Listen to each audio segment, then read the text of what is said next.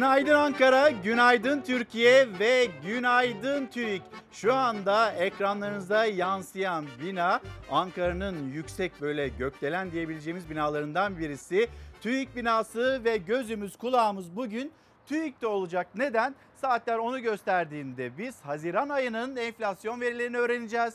Ve bu enflasyon verileriyle birlikte memurun, emeklinin de maaş zammını öğreneceğiz. Çalar Saat'te konuğumuz olacak Doçent Doktor Oğuz Demir ile birlikte Çalar Saat'te sıcağı sıcağına hem bu verileri aktarmış olacağız hem de en düşük memur maaşı, emeklinin maaşı, bunun hesabını yapmış olacağız. Bizden ayrılmayın. Yine Türkiye'nin gündem maddeleri, polemik maddeleri, ekonomi başlığı, çevre haberleri, bunları Çalar Saat'te sizinle paylaşıyor olacağız. Yine kaçırmayın diyelim. Başlığımız acilen. Peki bu başlığı nereden bulduk? Aslında hani pandeminin başından beri çok uzun süredir sağlık çalışanları, onlar büyük bir özveriyle evlerinden, çocuklarından böyle e, uzakta da kalarak bir mücadele içindeydiler ve şimdi aşı için böyle bir mücadelenin içindeler. Ama mesela şöyle bir şey oldu.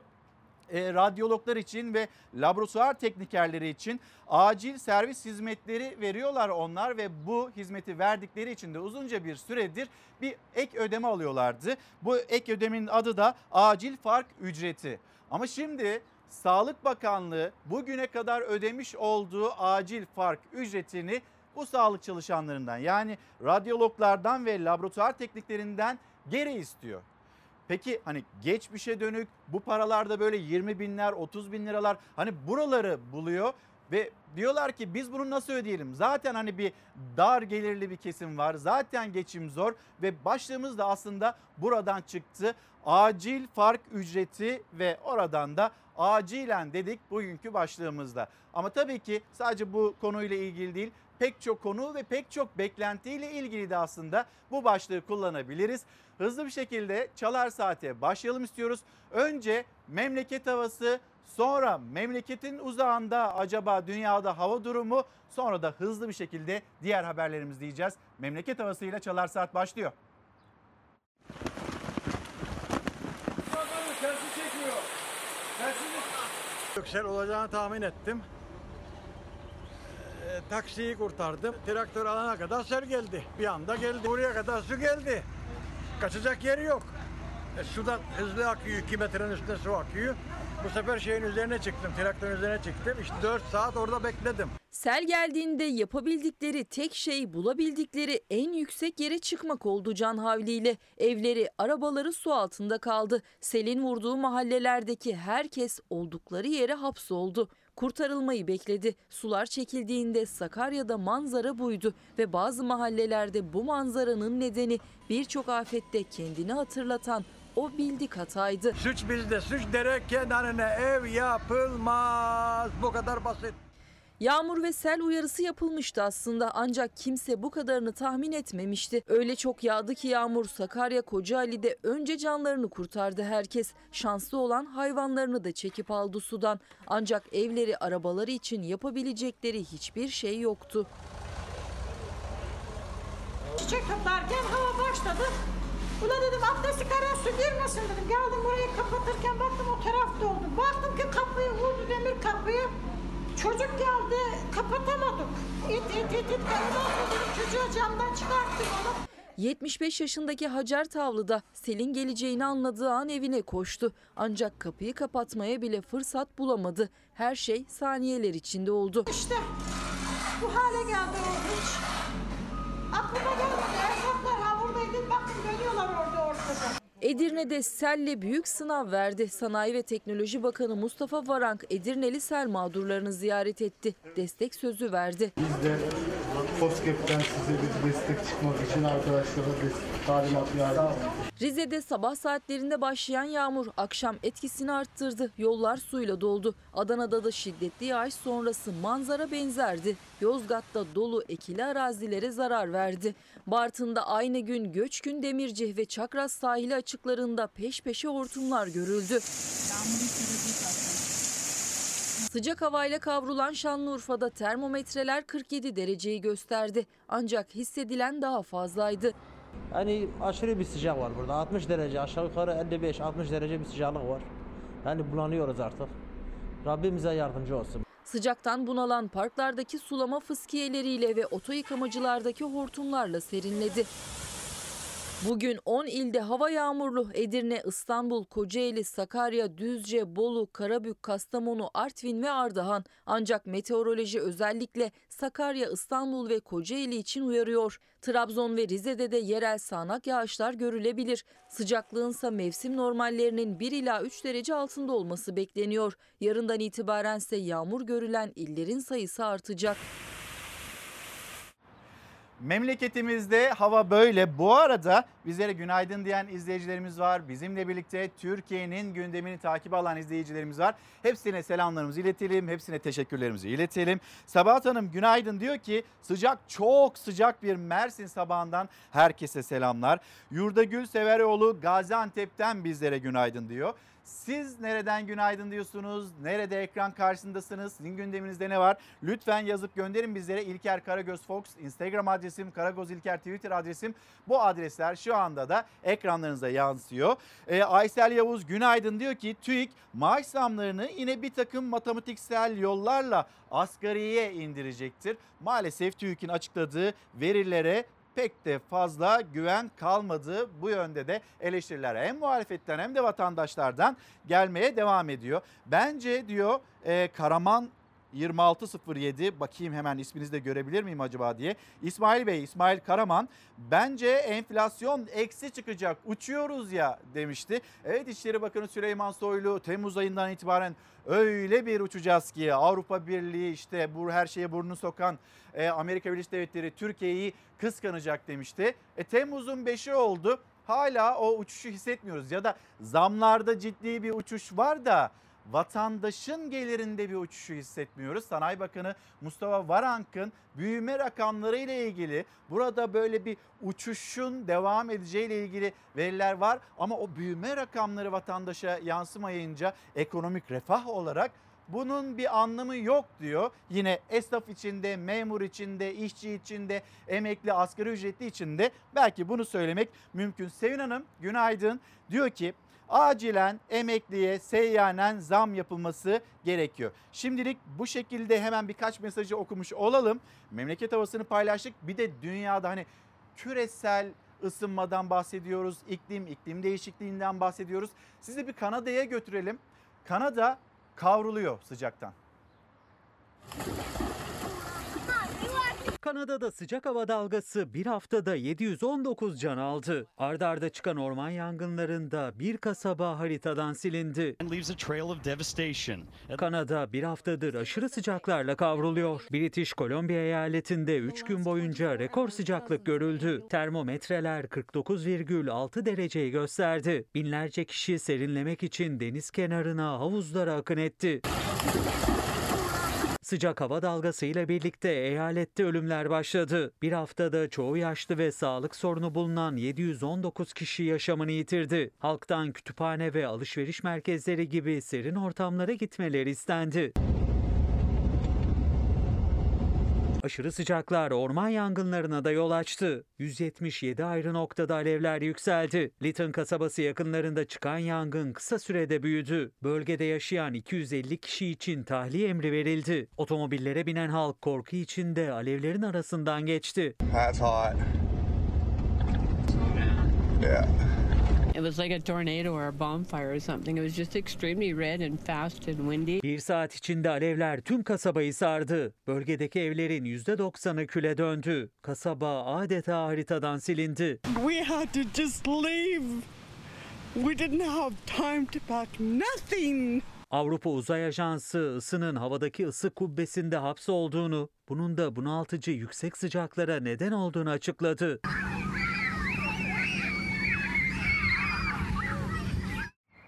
Efendim şimdi gazetelere bir geçiş yapalım. Cumhuriyet Gazetesi ilk gazetemiz ve Cumhuriyet Gazetesi sorular soruyor beş başlık altında. Yani Türkiye'nin gündemi oradan oraya savruluyor, siyasetin gündemi e, çeşitli konu başlıklarında savruluyor gidiyor ama Cumhuriyet Gazetesi'nin de sorduğu sorular var. Peşinde olduğu sorular var ve yanıtlar var. bir. yüz yirmi sekiz milyar dolar nerede? Merkez Bankası'nın rezervleri eksiye düşürüldü. İktidar aylardır yüz yirmi sekiz milyar doların nereye gittiğine ilişkin net açıklama yapamadı. iki. on bin dolar alan siyasetçi kim? İçişleri Bakanı Süleyman Soylu bir siyasetçinin çete lideri Peker'den ayda on bin dolar aldığını açıkladı. İsim konusunda sessizlik sürüyor. üç. Kimlere kredi verildi? Ziraat Bankası Demirören skandalının ardından kamu bankalarının kime ne kadar kredi verdiği, geri ödenip ödenmediği soruları yanıtsız. dört. Cübbeli neden hala görevde? Tuğamiral Sarı'nın tarikat evinde cübbeli, sarıklı fotoğrafları ortaya çıktı.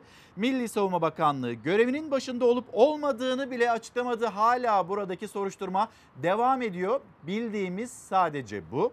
beş. Uyuşturucu kime geliyordu? Mersin limanında son aylarda toplam bir ton yedi yüz altmış üç kilogram kokain yakalandı.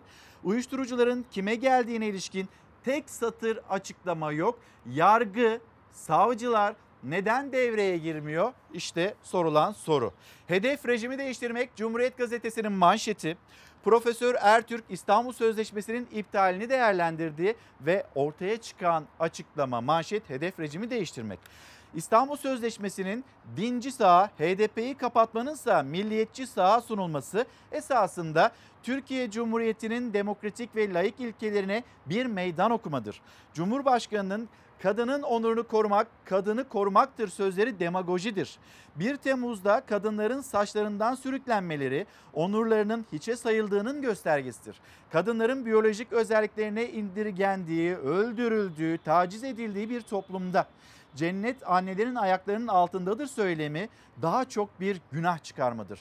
Arkalarına devletin gücünü alan cemaat ve tarikat liderleriyle diğer aşırı güçler gerici projelerini toplumu rahatlıkla dayatır duruma geldiler. Hedef rejimi değiştirmekte Cumhuriyet Gazetesi'nin manşeti. Hemen alta gelelim. Dün haftalar sonra, aylar sonra yasaksız ilk pazar gününü yaşadık ve sahiller nasıldı, sokaklar, caddeler nasıldı? Bunun görüntülerini de paylaşacağız sizinle. Yasaksız ilk pazar ve işte orada ekranlara gelecektir şimdi o fotoğrafta sahillerdeki kalabalığı görüyorsunuz. Evet, özledik ama diğer tarafıyla bizim yine de dikkatli olmamız gerekiyor. Bu hatırlatmayı da yapalım. Türkiye aylar sonra ilk kez bir pazar gününü sokağa çıkma kısıtlaması olmadan geçirdi. Yurttaşlar deniz kenarlarına, sahillere ve piknik alanlarına akın etti. Sıcak havanın da etkisiyle yurdun dört bir yanındaki plajlar adeta doldu, taştı. Sağlık Bakanlığı'nın açıkladığı verilere göre ise dün dört bin dört yüz on sekiz kişinin koronavirüs testi pozitif çıktı. elli kişi yaşamını yitirdi. Hemen o verileri bir ekranlarınıza taşıyalım. Artık Sağlık Bakanlığı verilerinde bir değişikliğe gitti dün itibariyle. Peki ne oldu? Aşıyı daha fazla önceleyen bir veriye e, sahip olacağız bundan sonraki günlerde. Baktığımızda e, Sağlık Bakanı Fahrettin Koca'nın açıklaması, artık vaka sayılarını ve aşı programının seyrini yeni bir ekrandan izleyeceğiz. Daha önce paylaştığımız tüm detayları ise haftalık raporlar halinde yayınlamaya devam edeceğiz. İller aşı olmada, iller aşı olmada yarışacaklar dedi Fahrettin Koca. Bir hemen gelelim yönetmenimizden İrfan Tomakin'den bir rica edeyim.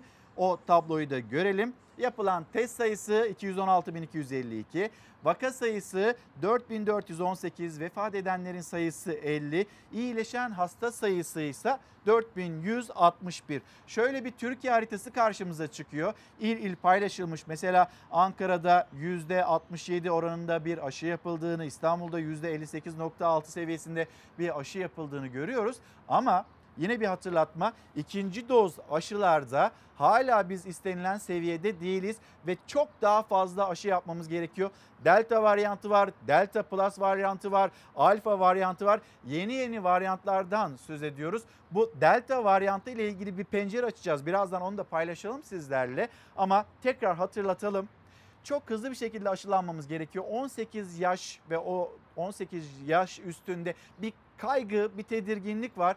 Tedirgin olmayın diye de yine uzmanların çağrıları var. Hatırlatalım ve Türkiye'nin koronavirüs tablosu. Bu delta varyantının etkisi gün be gün, hafta ve hafta çok hızlı bir şekilde bütün dünyada kendini hissettiriyor. Avrupa'da yakında baskın virüs tipi olacağı düşünülüyor. Şu anda kritik bir noktada olduğumuzu söyleyebiliriz. Diğer ülkeler gibi Türkiye'de koronavirüs salgınında kritik bir noktada. Çünkü delta varyantı nedeniyle dördüncü dalga kapıda. Aşılamada önde olan ülkelerde bile vaka sayıları çok yüksek. Türkiye'de ise henüz nüfusun yüzde on sekiz nokta yedisi iki doz aşısını yaptırdı. Sağlık Bakanı son rakamları yeni bir izleme tablosunda gösterdi. Yeni tabloda il il aşı oranlarıyla yeni vaka, vefat, hasta sayıları bir arada görülebiliyor. Özellikle İngiltere bizden çok daha yüksek aşı oranlarına sahip olmasına rağmen delta varyantından çok ciddi bir şekilde etkilenmeye başladı. İngiltere aşılamada dünyada ilk sırada. Nüfusun yüzde elliye yakını tamamen aşılandı. Buna rağmen vaka sayısı yirmi dört bin sekiz yüz seksen beşe yükseldi. Yine vaka sayılarının hızla arttığı Endonezya ve Portekiz'de kısmi sokağa çıkma yasağı uygulanmaya başladı. Türkiye'ye yoğun olarak turistin geldiği Rusya'da ise son yirmi dört saatte altı yüz doksan yedi kişi hayatını kaybetti. Orada da vakaların çoğunda delta varyantı tespit ediliyor. Hala iki doz aşı oranımız düşük. Hala yüzde yirmiye ulaşabilmiş değiliz. Bu nedenle delta varyantının Türkiye için de ciddi bir tehdit olduğunu söyleyebiliriz. Türkiye aşılamada istenilen hıza ulaşamadı. Diğer ülkeler yeni tedbirler açıklarken Türkiye'nin uygulamaya devam ettiği tek tedbir maske. Ona da uymayanlar var. Hatta İstanbul'da metroda tartışmaya sebep oldu. Çünkü kalabalık ortamlarda birkaç dakikalığına çıkarmanın bile riskli olduğu hala bilinmiyor. İşte maske takması lazım. Maske takılı olduğunu görmüyor musun sen sabahlarında? Sabah bir hava aldım, tamam mı? Böyle iki dakika çıkardığı zaman hemen artık yapma. Virüsü taşıyan bir kişiyle çok kısa sürede temas etseniz bu virüsü alabiliyorsunuz. Baş ağrısı, boğaz ağrısı, burun akıntısı ve ateş gibi belirtilerin delta varyantında daha çok olabileceği düşünülüyor. kırk sekiz havalimanından otuz sekizinde yurt dışından gelen vatandaşlarımıza aşı hizmeti sunuyoruz. Dört ilimizdeki kara sınır kapılarında şu an aşı hizmeti var. İstanbul'a, İstanbul'a, İstanbul'a. İstanbul'a, İstanbul'a, biyotek, biyotek, İstanbul'a.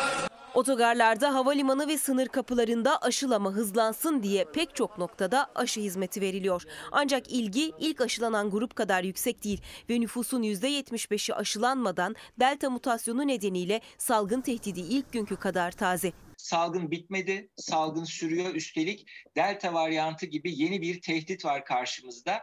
Bu nedenle de aşımı oldum, ben artık özgürüm gibi bir noktada değiliz. Hala daha alacak yolumuz var. Son yirmi dört saatte dört bin dört yüz on sekiz vaka tespit edildi. elli kişi hayatını kaybetti. Sağlık Bakanı Fahrettin Koca'nın duyurduğu yeni tabloda toplam test sayısı, toplam vaka sayısı, toplam vefat sayısı, hastalarda zatürre oranı, ağır hasta sayısı ve toplam iyileşen hasta sayısı gibi detaylar yer almıyor. Bakan Koca sosyal medyadan yayınladığı mesajda bu ayrıntılı bilgilerin haftalık olarak yayınlanacak raporda yer alacağı bilgisini paylaştı. Nurten Hanım günaydın. Nurten Ergün Urla'dan sevgiler demiş ve havanın da çok güzel olduğunu söylüyor. Urla'da kahvaltı yaparken sizi izliyoruz diyor. Şimdi başlığımız acilen, acilen aşı olmamız gerektiğini söylüyor uzmanlar. Neden? Bir delta fırtınasıyla karşı karşıyayız. Delta varyantının yayılmaya devam etmesi nedeniyle birçok ülkede yeni önlemler alınıyor. Delta'nın yayıldığı Rusya'da son yirmi dört saatte altı yüz doksan yedi kişi öldü ve biz... Hani turist beklentimiz var, turizmin canlanmasını istiyoruz ve yoğunlukla Rusya'dan turistler geliyor. Buna dikkat etmemiz gerekiyor. Bir çağrımız da bu olsun. Acilen hani sınır kapılarında muhtemelen o aşılar yapılıyordur. Ama hemen bir sonuç veriyor mu? Sonra otellere gittiğinde acaba bu virüs kuluçka süresi var. Otellerde bir yayılıma neden olur mu olmaz mı? Ülkemize e, bu yayılımın bir etkisi, olumsuz etkisi olur mu olmaz mı? E, taşınan kaygılardan bir tanesi de bu. E, yine bu Ocak'tan beri kayıtlara geçen günlük en yüksek ölü sayısının olduğunu söylüyor Gazete Pencere. Rusya'nın dün açıkladığı yeni vaka sayısı yüz otuz yedi bin iki yüz altmış iki ile Avrupa çapında en yüksek sayıya tekabül ediyor. Endonezya'da güvenlik görevlileri kısmi sokağa çıkma yasağını uygulamak için sokağa çıktı. Ülkede yeni vaka sayısı yirmi yedi bin dokuz yüz on üç ile rekor sayıda, günlük kaydedilen ölüm sayısı dört yüz otuz dokuz. Yani az önce haberimizde paylaşmıştık, bir delta fırtınası dünyada, Avrupa Birliği ülkelerinde esiyor ve buna dikkat etmemiz gerekiyor ve yine acilen aşılanmamız şart. Gelelim Hürriyet Gazetesi. Hürriyet Gazetesi'nin manşeti Tosuncuk'tan ilk sözler. Brezilya'dan Türkiye'ye getirilen Çiftlik Bank'ın kurucusu Mehmet Aydın polislerle ilk diyaloğunda dışarıda çok zorlandım dedi. Kendisinin de mağdur olduğunu söyledi Tosuncuk lakaplı Mehmet Aydın. Önceki akşam uçakla getirildiği Türkiye'de plastik kelepçe takılarak gözaltına alınan Mehmet Aydın'ın elinde şirket belgeleri ve alacaklılar listesi vardı. Polis şimdi bu belgeleri inceliyor. Aydın, borçlarımı ödeyeceğim, zaten büyük kısmını ödedim. Mağduriyetleri gidereceğim, benim param var, kime borcum varsa hepsini ödeyeceğim dedi. Bakalım bu cümleleri, bu ifadesi kendisini kurtaracak mı? Kırmızı bültenle aranırken Brezilya'daki Türk Büyükelçiliğine teslim olan Aydın neden böyle bir karar aldığını da polise şöyle anlattı. Yurt dışında bana çok zorluk çıkardılar. Çok zorlandım. Yani şu mu? Bir zorluk çıkartılmasaydı hayatına çok da güzel bir şekilde devam mı edecektiniz? Öyle mi yani? Bunu mu anlamamız gerekiyor? Ailemle de büyük sorunlar yaşadım. Ayrılma noktasına kadar geldim. Bu yüzden teslim olmaya karar verdim. Ailesiyle acaba bu kişi bir sorun, bir problem yaşamamış olsaydı ki hani ifadeleri doğruysa hiç gelmeyecekti. Bunu anlıyoruz. Bir zorluk yaşamasaydı yurt dışında güzel güzel o bir milyar liradan fazla parayı güzel bir güzel yurt dışında hem de yanındaki kişilerle birlikte yiyecekti, harcayacaktı. Ama şimdi mağdur olduğunu söylüyor. Benim cebimde param var diyor. Hatta borcumdan çok alacağım var diyor. Türkiye'ye geldi ve dört günlük de gözaltı süresi başladı. Açın abi, açın. Açın abi. Çiftlik Bank isimli sistemin kurucusu, kamuoyunda Tosuncuk olarak bilinen dolandırıcı Mehmet Aydın üç buçuk yıl sonra Türkiye'ye getirildi. İlk ifadesinde ailemle sorunlar yaşadığım için teslim oldum dedi. Borçlarını ödeyeceğini öne sürdü. Tosuncuk Mehmet Aydın hakkında beş ayrı suçtan yetmiş beş bin yıla kadar hapis cezası isteniyor. Ben Mehmet Aydın. Bilindiği gibi Çiftlik Bank'ın kurucusu ve mucidiyim. otuz yaşındaki Mehmet Aydın Çiftlik Bank isimli bir internet oyunu geliştirdi. Yoğun ilginin ardından sanal bir platform kurdu. On binlerce kişiden para topladı. Türkiye'nin dört bir yanında tesis açılışları yaptı. iki bin on sekiz yılında da yüz otuz iki bin iki yüz yirmi iki kişiden topladığı bir milyar yüz otuz dokuz milyon lirayla ortadan kayboldu. Türkiye'nin seksen bir ilinde bayilikler, et, süt, bal ve yumurta tesisleri yatırımları yaptık. Binlerce mağdur yatırdıkları paraları geri alabilmek için çabalarken o eşiyle lüks yatlarda pozlar veriyordu. Hakkında kırmızı bülten çıkarıldı. Interpol tarafından da aranmaya başladı. üç buçuk yıl sonra Brezilya'nın São Paulo şehrinden çektiği videoyla Türkiye'ye teslim olacağını açıkladı. Türk yargısına teslim olacağım. Bu noktada Türk yargısına vereceği karara gerçeği bulacağımıza hiç şüphem yoktur. Başkonsolosluğa teslim olan Çiftlik Bank davasının bir numaralı sanığı Mehmet Aydın tarifeli uçakla saat yirmi ikide İstanbul'a getirildi. Sağlık kontrolü yapıldıktan sonra kırk dakika boyunca savcıya ifade verdi. Kendisinin de alacaklarının olduğunu ve borçlarını ödeyeceğini ileri sürdü. Elindeki belgeleri polise teslim etti. Tamam abi, tamam abi. Elektronik ortamda ödeme sistemleri aracılığıyla hırsızlık yaptı. Yapma, kooperatif kurarak insanları aldatma gibi suçlardan yargılanan Tosuncuk Mehmet Aydın'a dört gün gözaltı süresi verildi. yetmiş beş bin yıla kadar hapsi isteniyor. Kıyamam dememizi bekliyor herhalde Tosuncuk lakaplı Mehmet Aydın. Yani kendisinin de mağdur olduğunu söylüyor. Hiç kusura bakmasın, bir milyar lira, eğer orada bir mağduriyeti olmasaydı asla Türkiye'ye gelmeyecekti. Kim bilir başına neler geldi, kim bilir etrafında kimler dolaştı da Türkiye'ye gelmek zorunda kaldı. Hürriyet gazetesini tamamlayalım. Yerli turistler Ege'yi kıpırdattı. E, yasakların kalkmasıyla birlikte plajlar, restoranlar dolmaya başladı. Henüz istediğimiz seviyeye ulaşamadık diyen esnaf bayramı bekliyor. Bugün Bakanlar Kurulu toplantısı var. Yine e, koronavirüsle ilgili sunumlar yapılacak. E, ekonomik anlamda hazinenin işte kasasına, kas, e, Türkiye Cumhuriyeti'nin kasasına daha fazla böyle turizm geliri gelebilmesi için bayramla ilgili bir tatil planlaması belki bugün öğreneceğimiz konulardan bir tanesi olacak. İlk durağımız Urla'da yeme içme mekanlarına dikkat çekici bir kalabalık olduğunu söylüyor Hürriyet gazetesi. Otel ve pansiyonlarda dolu, Sığacık sahilinde tıklım tıklım plajlarla karşılaştık. Efes antik kentinde uzun bir bilet kuyruğuna girmek zorunda kaldık. Kuşadası'nda maske ve mesafesiz tam gaz eğlence vardı. Biz yine aman dikkat diyelim. Hemen yanında fasulye toplayıp biber diktim. Bu hafta Bursa'daki tarlalarda mevsimlik işçilerin arasına karıştık. Fasulye toplayıp biber diktik. Ee, şimdi hani bakalım haber. Emre Eser işin peşinde diye bir köşe hazırlıyor ve yine e, o karşılaştığı durumu, tabloyu, ekmek parası kazanmanın ne kadar zor olduğunu anlatıyor Hürriyet gazetesinde. Bakalım, milyonlarca mevsimlik tarım işçisi Mayıs başında Türkiye'nin her köşesine dağılıyor. Tarla mesaisi sabah sekizde başlıyor. Dayanılmaz sıcağın altında saat on sekize kadar devam ediyor. Yevmiye yüz lira. Her otuz kırk işçi bir çavuşa bağlı çalışıyor. yüz lira belki iyimser de bir rakam olabilir ya da karşılaşılmış rakam olabilir. Daha altında olduğunu da aslında biliyoruz. Belki de hani mevsimlik işçisi olarak çalışanlar şu anda kuşkusuz e, tarlalardadır. Ama yevmiyeyi bilenler, genel olarak ortalamasını bilenler bizimle paylaşırsa seviniriz. Bir Gün gazetesi, tohum ekiyor, dert biçiyorlar. Kim onlar? A K P'nin tarım politikası çiftçiyi canından bezdirdi. Tütün ticareti yasağına karşı Adıyaman'da eylemler sürerken Aydın'ın çiftçileri sorunlarla baş başayız diyor. Bir taraftan girdiler, bir taraftan maliyetler çok yüksek ve çiftçi para kazanamıyor. Bir de tütün çiftçisi, onların yaşadığı sorun var. Tütün ticareti yasağı, işte ne bileyim Adıyaman, Kahta yolunu trafiğe kapattılar. Orada istenmeyen bir durum da ortaya çıktı. Akşam saatlerinde yeni gelişmeler oldu. O yol trafiğe açıldı, nasıl açıldı? Gözaltı işlemleri uygulandı. Şimdi onu da paylaşacağız.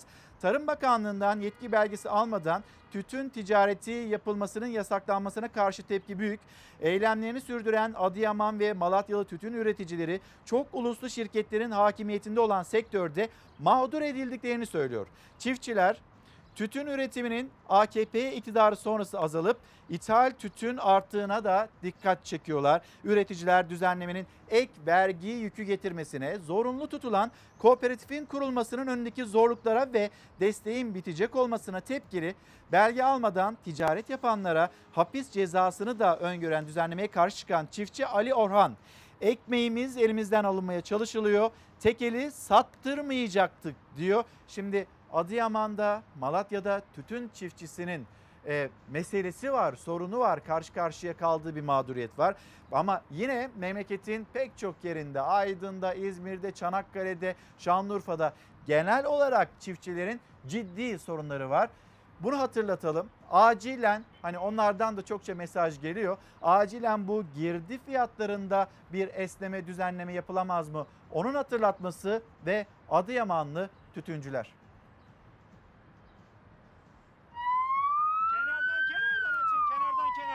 Aç aç abi aç.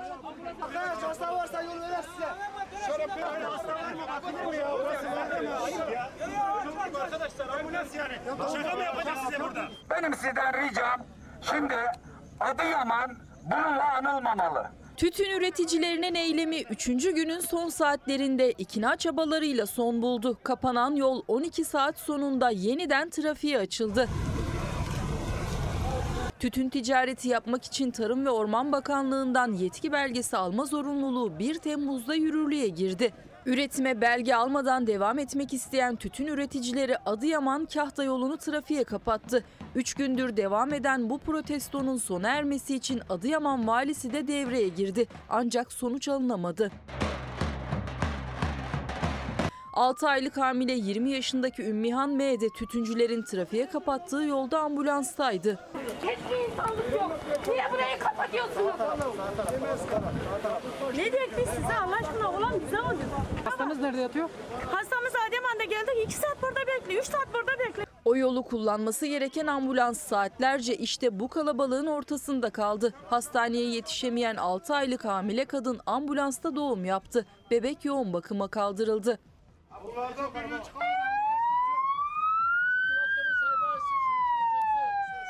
Adıyaman valisi Mahmut Çuhadar'la il protokolü bir kez daha konuştu tütün üreticileriyle. Birlik beraberlik mesajları verildi. Görüşmeler sonunda ikna olan tütün üreticileri Adıyaman-Kahta Karayolu'yla Adıyaman-Malatya Karayolu'nu trafiğe açtı.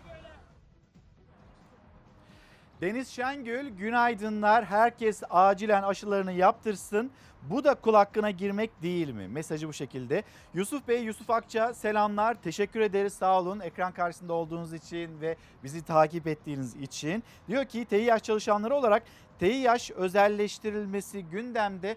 Bunu bize bir anlatır mısınız? Hemen hatırlattınız. Aslında Bir Gün gazetesiyle devam edecektik ama Karar Gazetesi'ne gidelim. Karar Gazetesi'nin manşeti çünkü bu konu. Nereden çıktı bu satış? Stratejik önemi nedeniyle otuz altı yıldır özelleştirme programlarının dışında tutulan elektrik iletimindeki devlet tekeli sona eriyor. Önceki yıllarda kapsam dışı kalacak taahhüt verilen T İ H sürpriz şekilde satış listesine alındı. Hem karlılığı yüksek hem de tekel vasfı bulunan şirketle ilgili karar şimdi ne değişti sorusuna yol açtı. Yine size de sormuş olalım. Şimdi ne değişti de T İ H'ın satılması ya da özelleştirilmesi gündeme geldi? Kurum denetimden çıkarılıyor. Türkiye'nin enerji güvenliği tehlikeye atılıyor tepkileri yükseldi. Bununla ilgili yine haberimiz var, paylaşacağız ama Yusuf Bey şundan bir söz eder misiniz deyince okumak istedik. Yine Hülya Hanım, Hülya Dalkıran yazmış. Acilen K Y K borçları silinsin, Kredi Yurtlar Kurumu borçları silinsin ve gençlerin omuzlarındaki bu yük alınsın. Hatırlatması bu şekilde. Zaten iş yok, güç yok. Bir de mezun oldular. Borçlular, acaba bu borçlar silinir mi, silinmez mi? Yoksa sadece faizleri mi, o borçların faizleri mi silinir? Onu konuşalım. Bir Gün gazetesine geri döndüğümüzde Doğa mesajını verdi. Marmara Denizi'nde deniz salyasını araştırmak için otuz bir Mayıs'ta göreve başlayan ODTÜ Deniz Bilimleri Enstitüsü'nün araştırma gemisi Bilim iki'de bir gün geçirdik. Bilim iki'de yapılan araştırmalara göre deniz salyası Marmara Denizi'nin yüzeyden aşağı ilk otuz metresini tamamen kaplamış durumda. Elbette tek sorun salya değil, oksijensizlik, biyoçeşitliliğin ve ekosistemin bozulması başlıca problemlerden. Gemide çalışan uzmanlar Doğa bunun mesajını önceden verdi ve bu mesele iki bin altı yılında, iki bin yedi yılında Türkiye'nin gündemine geldiği, yerel yöneticiler bunu Türkiye'nin gündemine getirdi. Devlet Su İşleri'ne söylendi, Çevre Bakanlığı'na söylendi ve herkes şaşırdı. Allah Allah, böyle şey olur mu, olmaz mı? Hiçbir adım atılmadı. O arıtma tesisleri denetlenmedi. Şimdi şimdi karşılaştığımızda bu problemle artık böyle Çevre Bakanı Murat Kurum, o da yoğun bir mesai içinde Marmara Denizi'ndeki müsilajla ilgili geç kalındı ama en azından bundan sonrası için güzel, doğru, bilim ışığında adımlar atılabilsin. Acilen bu adımlar atılsın ve Çevre Bakanı Murat Kurum'un Marmara Denizi'ndeki müsilajla ilgili ve yine denetimlerle ilgili yeni açıklamaları. Aramız e, hakikaten bu yirmi altı gün öncesinden daha iyi olduğunu artık gözle de görebilir hale geldik. E, tabii burada bir hususu belirtmek isterim ki son üç haftalık bilimsel veriler doğrultusunda şunu gördük. Müsilaj Marmara Denizi'nin orta bölgesinde değil, daha çok e, kıyı bölgelerinde varlık gösteriyor ve bu durumda kıyı bölgelerinde e, yapmış olduğumuz temizliğin ne kadar önemli olduğunu da E, gün yüzüne çıkarmaktadır. Bugün itibariyle beş yüz doksan iki bölgede temizlik çalışması yürüttük ve bu çerçevede yaklaşık on bin beş yüz metreküp müsilajı toplanarak bertarafını sağlamış olduk. Yine yedi ilimizde ekiplerimiz denetimlerimize aralıksız devam etmektedir ve bu çerçevede sekiz bin beş yüz yetmiş denetim gerçekleştirildi tüm Marmara bölgesinde ve yüz kırk tesise yaklaşık on sekiz milyon lira idari para cezası uyguladık ve yine yaptığımız denetimlerde Yalova'da üç, Balıkesir'de sekiz, Tekirdağ'da on üç, Kocaeli'nde bir, Bursa'da bir, İstanbul'da on beş işletme olmak üzere kırk bir işletmenin de faaliyetlerini durdurduk. Emekliler, memurlar büyük bir merak içinde. Acaba TÜİK Haziran ayı enflasyonunu nasıl e, hesapladı? Ve sonra Bu enflasyona da bakılacak, altı aylık enflasyona bakılacak. Memurun da, emeklinin de maaş zamları ortaya çıkacak. Hatta kamuda çalışan işçilerin maaş zamları, bu pazarlık süreci de başlıyor ya da devam ediyor, öyle söyleyeyim. Maaş zamları yine ortaya çıkacak olan bu verilere bakılarak hesaplanacak. Bir izleyicimiz yazmış, teşekkür ederim. Hani mevsimlik tarım işçileri acaba günlük olarak yevmiyeleri nedir diye. Hürriyet gazetesinin karşılaşmış olduğu sabah sekizden akşam on sekize kadar kavurucu sıcağın altında yüz lira. Ama Tokat'ta durumun daha aşağıda yetmiş lira seviyesinde olduğunu söylüyor izleyicimiz. Çok teşekkür ederiz. Şimdi bugünkü başlığımız acilen, bu başlığı neden seçmiştik? Aslında sağlık çalışanlarının karşı karşıya kalmış olduğu durumla ilgili seçmiştik. Onlar işte laboratuvarlarda çalışıyorlar, hastane koridorlarında çalışıyorlar. Sadece sağlık çalışanları da demeyelim. Hastanelerde görev yapan herkes. Hani biz onları kıymetlendiriyoruz, alkışlama gayreti içinde bulunuyoruz ama baktığımızda onlar hakkaniyete uygun özlük hakları düzeltmesiyle karşı karşıya mı? Hayır, değiller. Yeni bir durum karşılarına çıktı. Radyologlar için ve laboratuvar teknikerleri için bir acil fark ücreti, senelerdir aldıkları bir ücretti. Şimdi Sağlık Bakanlığı o ücreti kendilerinden geri istiyor. Başlığımız buradan çıktı. Onların yaşadığı mağduriyeti bir duyalım, çünkü akşamın, hani gecenin ilerleyen saatlerine kadar belki personel değişiyor ama gözleri kızararak bütün Türkiye'yi aşılamaya çalışan, bütün Türkiye'ye ulaşmaya çalışan filyasyon ekibi, sağlık çalışanları, hemşireler, doktorlar, herkes, güvenlik, herkes böyle bir çabanın içindeyken karşı karşıya kaldıkları durum hiç doğru değil. Performans hakkımız. Seke seke alırız. Radyoloji teknisyenleri ve laboratuvar teknisyenleri Sağlık Bakanlığı tarafından mağdur ediliyor. Bu süreçte hakkınız ödenme, öden, ödenmez dediler ama yani ödenmiş haklarımızı da artık geri alıyorlar. Şu anda Sağlık Bakanlığı'ndan gelen bir yazıyla sanki biz acil hizmet vermemişiz e, gerekçesiyle tuttuğumuz bu fazla mesailer geçmişe yönelik bize borç olarak yansımakta. Ee, mesela ben altı yıllık bir çalışan olduğum için bana kırk bin T L'lik bir borç çıkmış. Geriye dönük kırk bin lira borç çıkarıldı sağlık çalışanına. Üstelik tek de değil. Laboratuvar ve radyoloji teknisyenleri mesai bittikten sonra hafta sonları, bayram tatillerinde acile hizmet vermek için nöbet tuttu. Acil farkı adı altında da nöbet ücreti ödendi. Şimdi Sağlık Bakanlığı o ücreti faiziyle geri istiyor. Gerekçesi acil servis içinde değil, farklı binada hizmet vermeleri. Bu dönemde Covid'li hastaların röntgenini çektiğim eleman eksiklikten dolayı fazla mesaide kalmak zorunda kaldık. Bu dönemde ağır Covid geçirdim. Devlet benden bu fazla çalıştığım mesailerden dolayı on beş bin liraya yakın bir ücret tah tahsil etmek istemektedir. Faizinin de dokuz yüz altmış beş lira olduğu söyleniyor. Zaten bu sehven yapılmış, bir kereye mahsus bir yanlışlık değildir. Yıllarca kendi inisiyatiflerinde, Sağlık Bakanlığı'nın kendi inisiyatifinde bu arkadaşlarımıza görevlendirme yapmışlar. Aradan dört beş yıl geçtikten sonra bu arkadaşlarımızdan tekrar bu ücreti talep etmek akla, mantığa, vicdana da sığmaz yani. Salgın döneminde büyük yük sırtladı laboratuvar ve radyoloji teknisyenleri. Ek ödemelerde adalet sağlanamazken bir de Sağlık Bakanlığı'nın acil fark ödemelerini geri istemesiyle mağduriyetleri arttı. Mağaza arkadaşlarıma yirmi bin, otuz bin lira yaşam borçlar yansıtılmaktadır. Bu borçları ödemek gerçekten çok zordur. Pandemi sürecinde zaten yoğun çalışan sağlık çalışanları moral ve motivasyon olarak bu kararla yıkılmış durumda. Ya hiç ödenmeseydi ya da bu işe bir çözüm bulunsaydı. Faiziyle geri istenen ödemeleri iade etmeleri mümkün değil sağlıkçıların. Seslerinin duyurulmasını, bu düzenlemeden geri adım atılmasını istiyorlar. Sağlık Bakanlığı'na bir kez daha sesleniyoruz. Bu yanlış bir uygulamadır ve bu yanlış uygulamadan dönülmesini talep ediyoruz. Uğur Bey, Ali Hanım, e, selamlarımızı iletelim. Yaşar, Güngör, Mustafa Bey, bizleri takibe alan izleyicilerimiz, onlara günaydın diyelim. Bir izleyicimiz daha var, ismini acaba görebilir miyim? Semra Savcılıoğlu, selamlar, iyi sabahlar demiş Nebahat Hanım. Ve Azim Hanım da diyor ki ülkemde umudumuz adil iş, adil ücret, insanca yaşamak arzu yaratakta. Adana'dan günaydın diyor, bize Adana'nın çok sıcak olduğunu söylüyor. Şimdi hızlı bir şekilde molaya gidelim ve haberlerimizi aktarmak için geri dönelim. Günaydın, yeni bir gün, yeni bir hafta ve Çalar Saat devam ediyor. Dileğimiz, temennimiz her zamanki gibi güzel bir gün olması ve Murat Gazi Bey o da yazmış.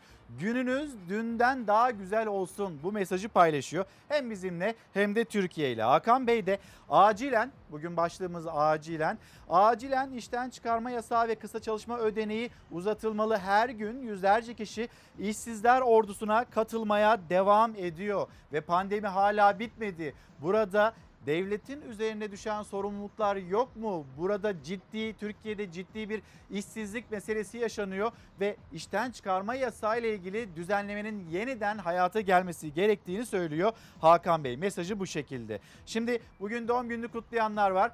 Sungar Özdağ e, o kişilerden birisi. Hem kendisinin doğum günü kutlu olsun, hem bugün doğum gününü kutlayanların yine e, aynı zamanda doğum gününü kutlamış oldum. Korkusuz Gazetesi. Bugün gözümüz kulağımız TÜİK'te ve TÜİK işte birazdan Haziran ayının enflasyon verilerini açıklayacak. Sonra memurun da, emeklinin de maaş zammı ortaya çıkacak. Çalar Saat'te sıcağı sıcağına bunun hesabını yapacağız. Bir kez daha hatırlatmış olayım. Korkusuz Gazetesi, hemen logonun altı. Zam zam zam. Anamızı ağlattılar. Hayat pahalılığı artık milletin canına tak etti. C H P'li vekillerin derdini sorduğu Mazı Dağlılar iktidara başlıktaki sözlerle ateş püskürdü. Mardinli vatandaş da isyan etti. Hemen orada küçük bir başlık. C H P Genel Merkezi yurdun doğusunda yaşanan sorunları tespit edip ekonomik sıkıntıların fotoğrafını çekmek için doğu masası oluşturdu. Mahmut Tanal'ın da aralarında olduğu vekiller bu amaçla Mardin Mazı Dağı'nda yurttaşın derdini dinledi. Kılıçdaroğlu'nun talimatıyla yola çıktıklarını anlatan Tanal, vatandaşa Allah rızası için bize destek verin, sıkıntılarınız bizim omuzlarımızda dedi. Hayat pahalılığından yakınan vatandaş artık zam zam zam anamızı ağlattılar sözleriyle herkesin derdine tercüman oldular ama biz hala bir Temmuz itibariyle tabii böyle bir beklentiye girdik. İçişleri Bakanı Süleyman Soylu devleti yöneten isimlerden birisi öyle bir çıkış yapınca tabii ki beklentiye girmiş olduk. Temmuz ayında biz uçmayı bekliyoruz ama bir Temmuz itibariyle elektrikte, doğalgazda pek çok kalemde zamların uçtuğunu gördük. Şimdi vatandaşın ekonomisinin de bütçesinin de uçmasını bekliyoruz. Öyle bir beklentimiz var. Ve yine manşet Korkusuz Gazetesi'nde kısıtlamasız ilk pazar günü böyle geçti. Özlemişiz. Doğru, çok özledik. Dışarıda işte kafelerde oturmayı, sevdiklerimizle yan yana gelmeyi çok özledik. Sahiller, piknikler ve dün sokaktaydı herkes ama yine de bu pandeminin bitmediğini hatırlamamız, hatırlatmamız gerekiyor. Acilen aşı olmamız gerektiğini bir kez daha söyleyelim. Aylardır eve kapanmaktan bunalan Türk halkı yasağın kalktığı ilk pazar günü özür dilerim, soluğu sahillerde, parklarda, piknik alanlarında aldı. Koronavirüs salgını nedeniyle uygulanan sokağa çıkma kısıtlamaları bir Temmuz itibariyle kaldırıldı. Türkiye uzun bir aradan sonra ilk kısıtlamasız pazar gününü dün yaşadı. Aylardır pazar günleri dışarıya çıkamayan vatandaşlar sabah erken saatlerde kendilerini sokağa attı, dışarıya çıktılar, biraz nefes alalım diye, hatta kahvaltılarında dışarıda yaptığı pek çok kişi hem soluklandılar hem de fiyatların ne kadar arttığına da tanıklık etmiş oldular. Kalabalık gayet yoğun. Ee, sabahın ilk saatlerinde olmasına rağmen. Pazar dışarılara çıkmamıştık. İlk defa çıkıyoruz aylar sonra. Yani ee, bir de kalabalığı da özledik açıkçası. İki kişilik kahvaltı kaç para? Şöyle doksan beş. E, altmış lira menüde yazıyor. E, üstüne tükenmez kalemle doksan beş yazmışlar. Yani yüzde elli civarında bir artış zaten menüden görünüyor. Aylar sonra kısıtlamasız ilk pazar gününde kahvaltılar dışarıda yapıldı. Her yer doldu taştı. Salgın öncesinden bile kalabalıktı. Bu yoğunluk kadar artan fiyatlar da kısıtlama öncesini arattı. Bir anda da eskiye döndük, hani ileride bir artış olur mu açıkçası, onda da soru işaretleri var. Kısıtlamanın uygulanmadığı ilk pazar günü kahvaltıcılar doldu taştı. Burası Beşiktaş'taki Kahvaltıcılar Sokağı. Neredeyse masalarda boş yer yok. Menü elli dört TL, o da kişi başı. Serpme kahvaltı mı yoksa ne var? Menüde ne olacak? Yani en düşük fiyatla hangisiyse onu almaya çalışacağız. Kısıtlamadan kurtulduk, bir görelim, gezelim dedik. Kahvaltı yapmaya geldik ama fiyatlar biraz cep yaktı. İkisine otuz lira verdim. Öyle çok muhlama. Yok. Evet, sadece çay ve muhlama. Burslar artmıyor. Hatta bazı firmalar artık bursları kesiyor ama fiyatlar hep artıyor, yemek fiyatları. Tüketiciler dışarıda kahvaltı yapmaktan mutlu ama fiyatlardan dertli. Esnafsa fiyat yüksekliğini maliyet artışına bağlıyor. Bulunduğumuz kahvaltıcıda peynir çeşitlerinden tereyağına, bal kaymaktan zeytin çeşitlerine ve sınırsız çaydan oluşan bir kişilik serpme kahvaltının bedeli elli lira. Oysa kısıtlama uygulanmayan son pazar gününde bu miktar kırk liraydı. Tabii semtine ve mekanına göre tek kişilik kahvaltı yetmiş hatta seksen liraya kadar yükseliyor. Bu maliyet artışı biraz da fırsatçılıktan kaynaklanıyor. Gidiyorsun aynı ürünü bir ezine kahvaltılık beğenir. Mesela şu anda yetmiş seksen lira oldu. Ben de bazı yerde kırk beş elli lira en iyisini alabiliyorum.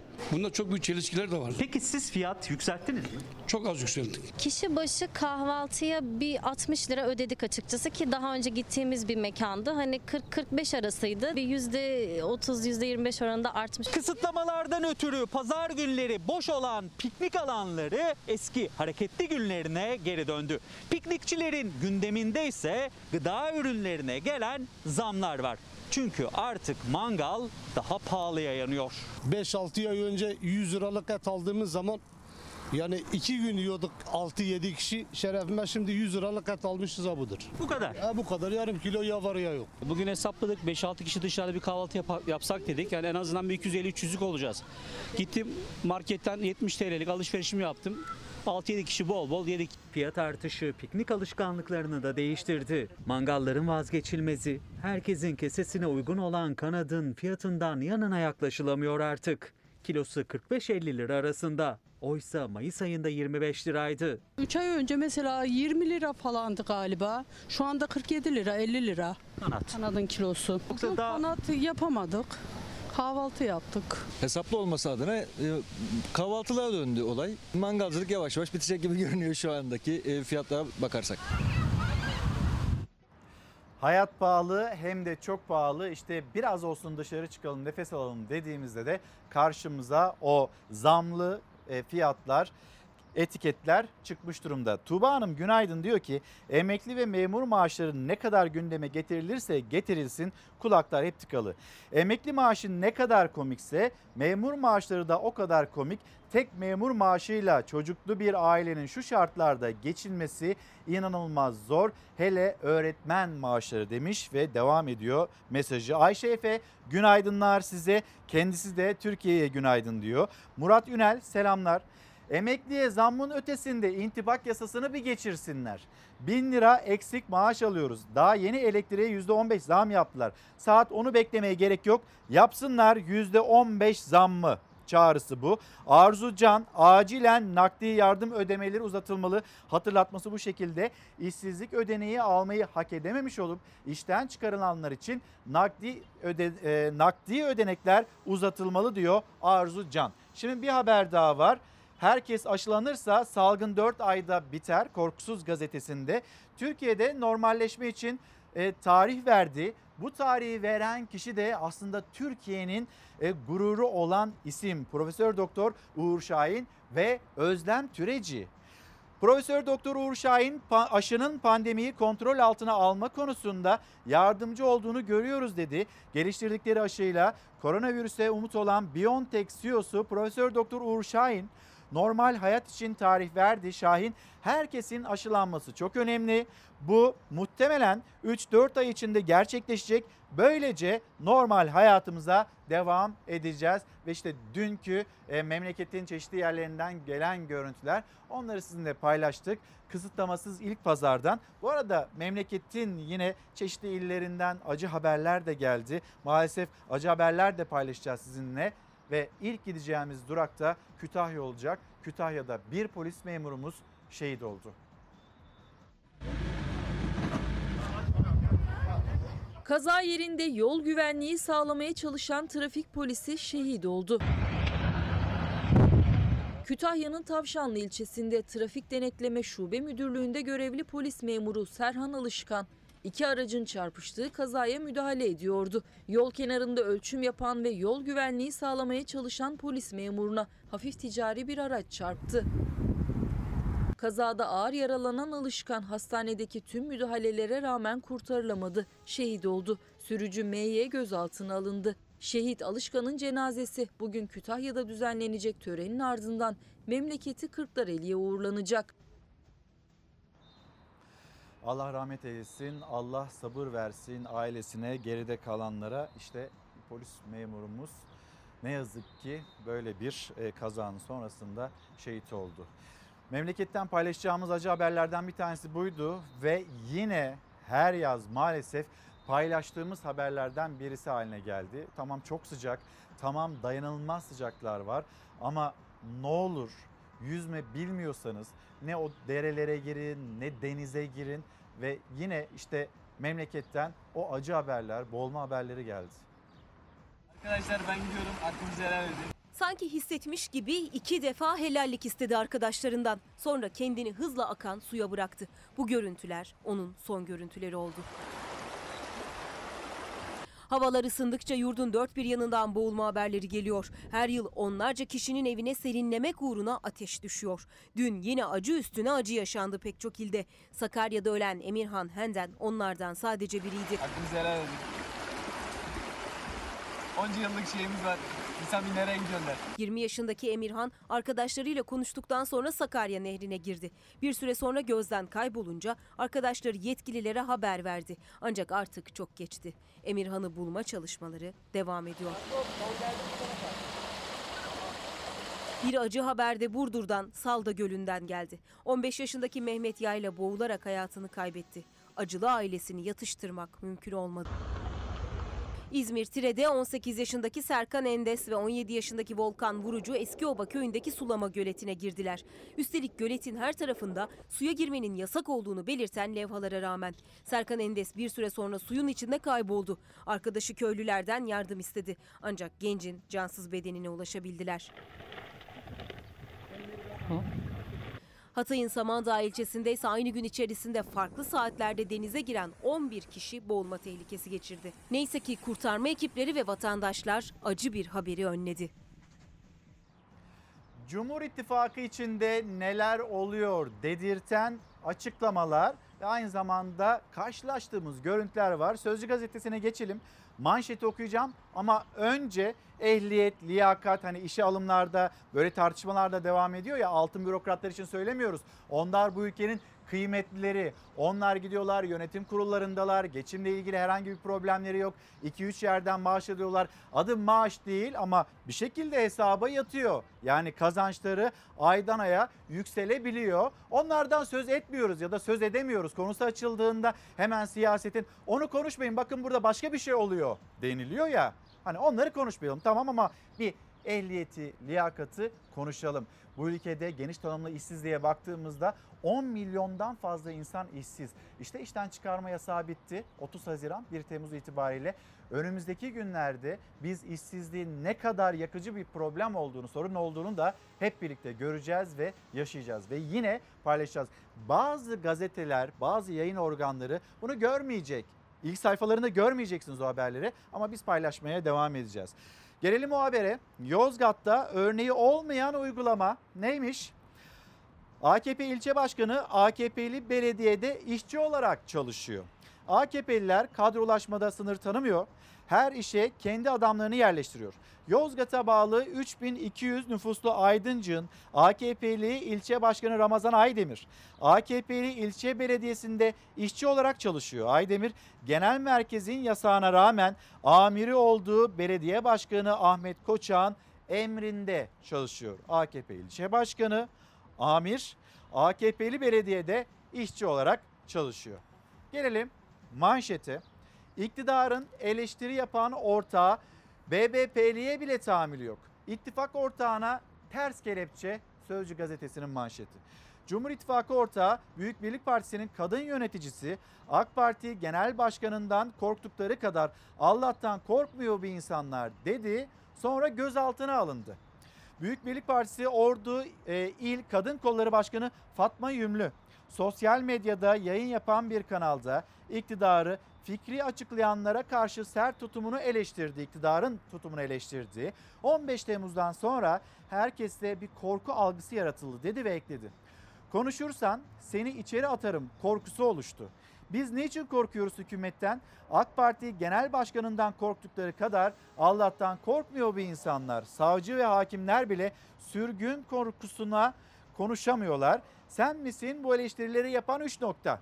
İki gün sonra Büyük Birlik Partili Fatma Yümlü'nün dükkanı polis tarafından basıldı. Yümlü elleri arkadan kelepçelenerek, kelepçelenerek dükkanında gözaltına alındı, soruşturma açıldı, Büyük Birlik Partisi tepki gösterdi. Ve ne denildi biliyor musunuz? Şimdi oraya, Fatma Yümlü'nün dükkanına altı yedi tane polis gitti. Fatma Yümlü'ye ters kelepçe takıldı. Kesinlikle denildi, hayır bu açıklamalarla ilgisi yok. Aslında bu koronavirüs tedbirleri kapsamındaydı. Kendisi temaslıydı bir işte e, virüs taşıyan kişiyle. Kendisi uyarıldı ama bu uyarılara rağmen işte rahat bir tavır sergiledi ya da test yaptırmadı neyse, sanki oradaki polis memurları da filyasyon ekibiymiş gibi. Bu yüzden gidildi dükkanına, açıklaması geldi burada şehirde, Ordu'da, valilikten. Şimdi o görüntülere bakalım. Sonra yine siyaset cephesinde Büyük Birlik Partisi lideri Mustafa Destici, geçen hafta hatırlayacaksınız, onun açıklamaları vardı. Ben Sinop ilini gezdim. Ee, bir sokak, bir cadde, esnaf. on esnaftan dokuzu bana hani kötü bir şey yansıtmadı demişti. Ama başka bir şehre gitti. Herhalde oradaki esnaf bambaşka şeyler söyledi. Mustafa Destici orada, Hatay'da baş, bambaşka cümleler kurdu. Önce bir Ordu'ya gidelim. Fatma Yümlü ne yaşadı? Valilikten gelen açıklama neydi? Önce onu konuşalım. Sonra siyaset cephesinde ekonomi. Bu kadar mı adaletsizlik olur ya? Birini sorgulayın abi. İçişleri Bakanı işte Sedat Peker tarafından suçlanıyor. Yapmamış da olabilir. Ama lütfen adalete teslim edin. Adalete müdahale etmeyin. Tak kelepçeyi dedi. Dedim ki kardeşim ben katil miyim dedim. Yani ne kelepçesinden bahsediyorsun dedim. Sonra kapat dükkanı gidiyoruz dedi bana. Büyük Birlik Partisi Ordu Kadın Kolları Başkanı Fatma Yümlü katıldığı bir televizyon kanalında yaptığı açıklamalar sonrası iş yerinde kelepçelenerek gözaltına alındı. Ordu Valiliği iktidara yönelik eleştiri nedeniyle değil dedi. Ben vatandaş olarak burada çile çekerken, bankalara kredi ödeyemezken kusura bakmayacaksın, bir de sarayda yaşamayacak. iki bin iki'de milletvekili arabaları lükstür diyen Cumhurbaşkanı, Başbakan, ne değişti o günden bugüne? Bu vatandaş gene ekmeğe muhtaç. Ordu'da yayın yapan Moda T V'ye konuk oldu. Cumhur İttifakı ortağı Büyük Birlik Partisi'nin Kadın Kolları Başkanı Fatma Yümlü, ittifak ortağı AK Parti ve M H P'ye yönelik eleştirileri sertti. Bana her gün binlerce insan iş istiyor ve yardım istiyor. Bu ülkenin bu kadar sıkıntıları varken bu ülke çok iyi yönetiliyor diyorsanız benim size diyecek bir şeyim yok ki. on bin dolarlar, yüz bin dolarlar, işte ne bileyim kokainler, pudra şekerlerini siz adaletli buluyorsanız eğer benim size diyecek sözüm yok ki. Siz bugün ittifakın içinde olan Devlet Bahçeli'den hiçbir şey duyuyor musunuz? Büyük belediye başkanları AK Parti tarafından görevden alındı. Suçu neydi? Diyelim ki hırsızlık. Niçin bu insanı yargıya teslim etmiyorsunuz? Fatma Yümlü bir dönem AK Parti teşkilatlarında da görev almış. Bugün Büyük Birlik Partisi'nde siyaset yapıyor. Partisi Cumhur İttifakı ortağı ama ekonomiden iç siyasete her konuda iktidarı eleştirdi. Ben adam öldürsem beni direkt içeri atarlar. Ama yukarıdakiler çalıyorlar. Hiçbir şey olmuyor. Ankara'da dayımız yoksa ya da vekile üç yüz dört yüz milyar para vermediysek çocuğumu işe koyma şansımız yok. Şu an iktidar partisinin vekilleri nerede pandemi döneminde? Esnafın yanına niye gelmediler? Niye hatır sormadılar bize? Cumhur İttifakı'nda falan filanız. Öyle yukarıda Cumhurbaşkanı'nın söylediği gibi de ittifak falan da yürümüyor yani. Bu televizyon programından bir gün sonra Büyük Birlik Partisi İl Kadın Kolları Başkanı Fatma Yümlü'nün sahibi olduğu iş yerinin güvenlik kamerası bu görüntüleri kaydetti. Polisler içeride. Yümlü kelepçelenerek gözaltına alındı. Siz geçin ben geliyorum, aracım da burada, ben gelirim dedi. Hani müşteriyi gönderip gidecekti. Beni kaçacak falan zannettiler herhalde. Kelepçeyi taktılar ve ben katilmişim gibi herkes göz önünde beni arabaya götürdüler. B B P'li kadın yönetici iktidarı eleştirdiği için gözaltına alındığı haberi gerçeği yansıtmamaktadır. kovid on dokuz temaslısı olduğu için belirtilen adrese polis ekipleri intikal etmiş, ancak o esnada adı geçen vatandaşımızla ekiplerimiz arasında istenmeyen bir gerilim yaşanmıştır. Bunun üzerine konuyla ilgili valiliğimizce soruşturma başlatılmıştır. Bizim muhalefetimiz de yapıcı ve yol gösterici bir muhalefettir. Doğru kimden gelirse gelsin onu destekleriz. Yanlışı babamızın oğlu da yapsa bu yanlıştır, doğrusu da şudur deriz. Büyük Birlik Partisi Genel Başkanı Mustafa Destici doğruları söylemeye devam edeceğiz derken Ordu Valiliği de yaşananların iktidara yönelik eleştiriyle ilgisi olmadığını söyledi. Büyük Birlik Partisi de yaptığı açıklamada pandemi uygulamasında polislerin yetki aşımı ifadesini kullandı. Pandemi uygulamasında polisin yetki aşımı. Şimdi e, dün ana haberde Burak da Burak Birsen de dikkat çekti. Polis yani... Polisimiz bildiğimiz kadarıyla bir filyasyon işlemi yürütmüyor. Zaten memlekette hani asayiş olayları vesaire onlarla ilgilenirken bizim bu şehirde, Ordu şehrinde acaba bir filyasyon ekibimiz mi yok? Buradaki temaslı takibini orada polisler mi yapıyor? Şimdi bunu sormuş olalım. Yine yine valiliğin yapmış olduğu açıklama ve yine... Orada Büyük Birlik Partisi'nin işte kadın kolları başkanının yapmış olduğu açıklamalar. Size sormak istiyorum. Hani siz böyle bir uygulamayla karşı karşıya kaldınız mı? Hiç mesela polis siz temaslısınız. Hadi buyurun sizi bir teste götürelim, bir bakalım durumunuza dedin denildiğine tanık oldunuz mu? Siz ya da bir yakınınız. Bunun bir hatırlatmasını yapalım. İstenmeyen bir gerilim yaşanmış orada. Acaba o gerilimin kaynağı neydi? Burada böyle ikna etmeyen bir durum var. Ve yine Büyük Birlik Partisi lideri Mustafa Destici Sinop ilinden örnek verirken orada esnafın durumunun çok iyi olduğunu söylemişti. Hatay'a gittiğinde işlerin hiç iyi gitmediğini paylaştı. Ve işte bu zamların geri çekilmesi çağrısını yapan isimlerden, liderlerden birisi oldu. Yanlış neyse söyleriz. Hem B B P İttifak ortağı Cumhur İttifakı olarak yoluna yolculuğuna devam ediyor. Diğer taraftan da yapıcı yapıcı eleştirilerine devam ediyor. Ee, yine yöneticisiyle ilgili de e, çok fazla sert bir cümle kurmadığı, karşı karşıya kaldığı muhalefetle ilgili. Gazete Pencere'ye de baktığımızda Büyük Birlik Partili de olsa fark etmez. Cumhur İttifakı'nın parçası Büyük Birlik Partisi Ordu Kadın Kolları Başkanı Fatma Yümlü T V'de Erdoğan'ı eleştirdi. İki gün sonra iş yerinde ters kelepçeyle gözaltına alındı. Filyasyon işlemini polisler böyle mi yapıyor acaba? Ters kelepçeyle teste mi götürüyorlar? Şimdi devam edeceğiz. Sıradaki haberimiz işte önümüz Kurban.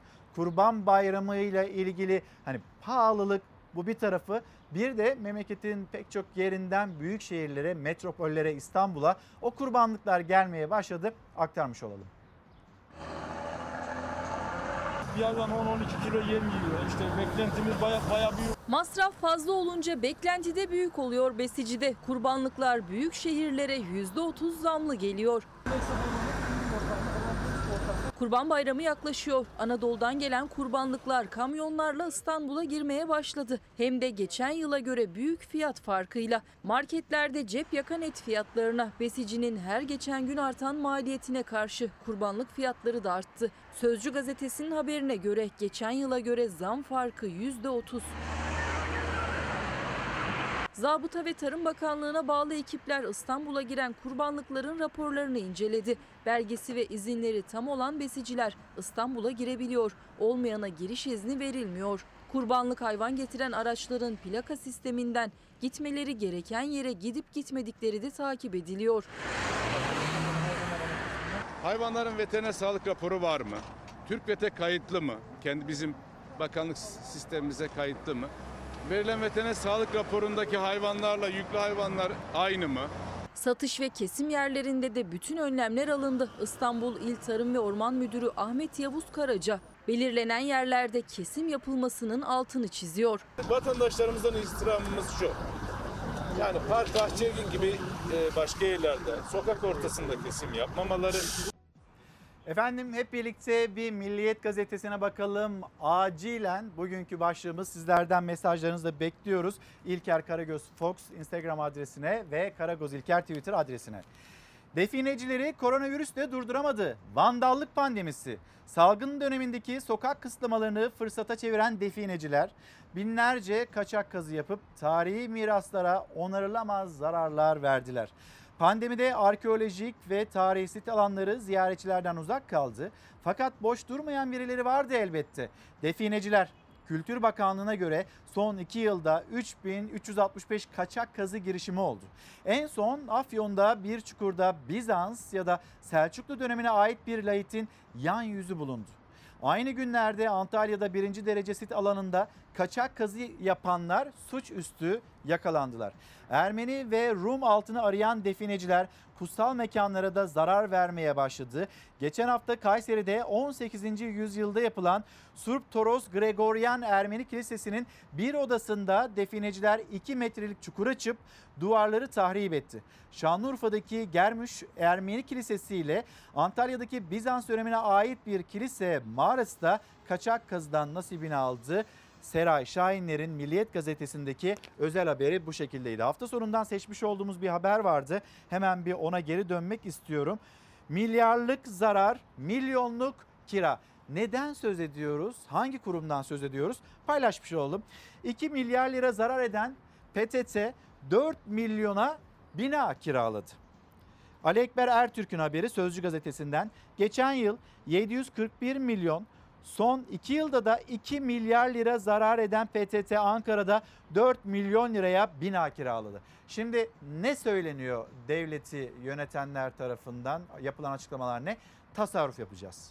Kemerleri sıkacağız. Har vurup harman savurmayacağız. Yalnız Cumhurbaşkanlığı Külliyesi ile meclis hariç diğer kurumlardan söz ediyoruz. İşte bu araçlar, lojmanlar, biz burada tasarruf yapacağız. Ve vatandaş da hep beraber bir tasarruf, topyekün, bu söyleniyor. Peki devletin kurumları acaba ne kadar tasarruf ediyor? Buna dair bir haber aslında. Bakıyorsunuz zarar eden bir kurum dört milyon liraya binalar kirala, kiralanmaya devam ediyor. dört milyon liralık yıllık kira fazla gelince binanın bodrum katıyla iki katı başka bir firmaya yıllık dokuz yüz bin liraya kiralandı. Böylelikle P T T'nin yıllık kira masrafı K D V hariç yaklaşık üç milyon liraya düştü. Peki P T T'nin binası mı yok? Yani hani bu paraları hiç har vurup harman savurmasak başka bir binaya, tarihi güzel bir onarımla geçemez mi acaba P T T? Bakalım binası var mıymış yok muymuş P T T'nin ya da gayrimenkulleri üzerine. Ülke genelinde toplam bin yetmiş bir binası bulunan P T T. bin yetmiş bir binası bulunan P T T Ankara Çankaya Mustafa Kemal Mahallesi'nde bina kiraladı. Haber bu şekilde devam ediyor ve buna dikkat çeken isim de e, Cumhuriyet Halk Partisi Zonguldak Milletvekili Deniz Yavuz Yılmaz ve işte onun vermiş olduğu bilgiler, mesajlar. P T T yolsuzlukların, usulsüzlüklerin ve kamu zararının merkezi olmuş durumda. Türkiye Varlık Fonu'na devredilmeden önce kar eden kurum, Türkiye Varlık Fonu'na devredildikten sonra zarar üstüne zarar ediyor. iki bin on dokuz yılı Sayıştay raporuna göre zararı bir milyar iki yüz on sekiz milyon lira.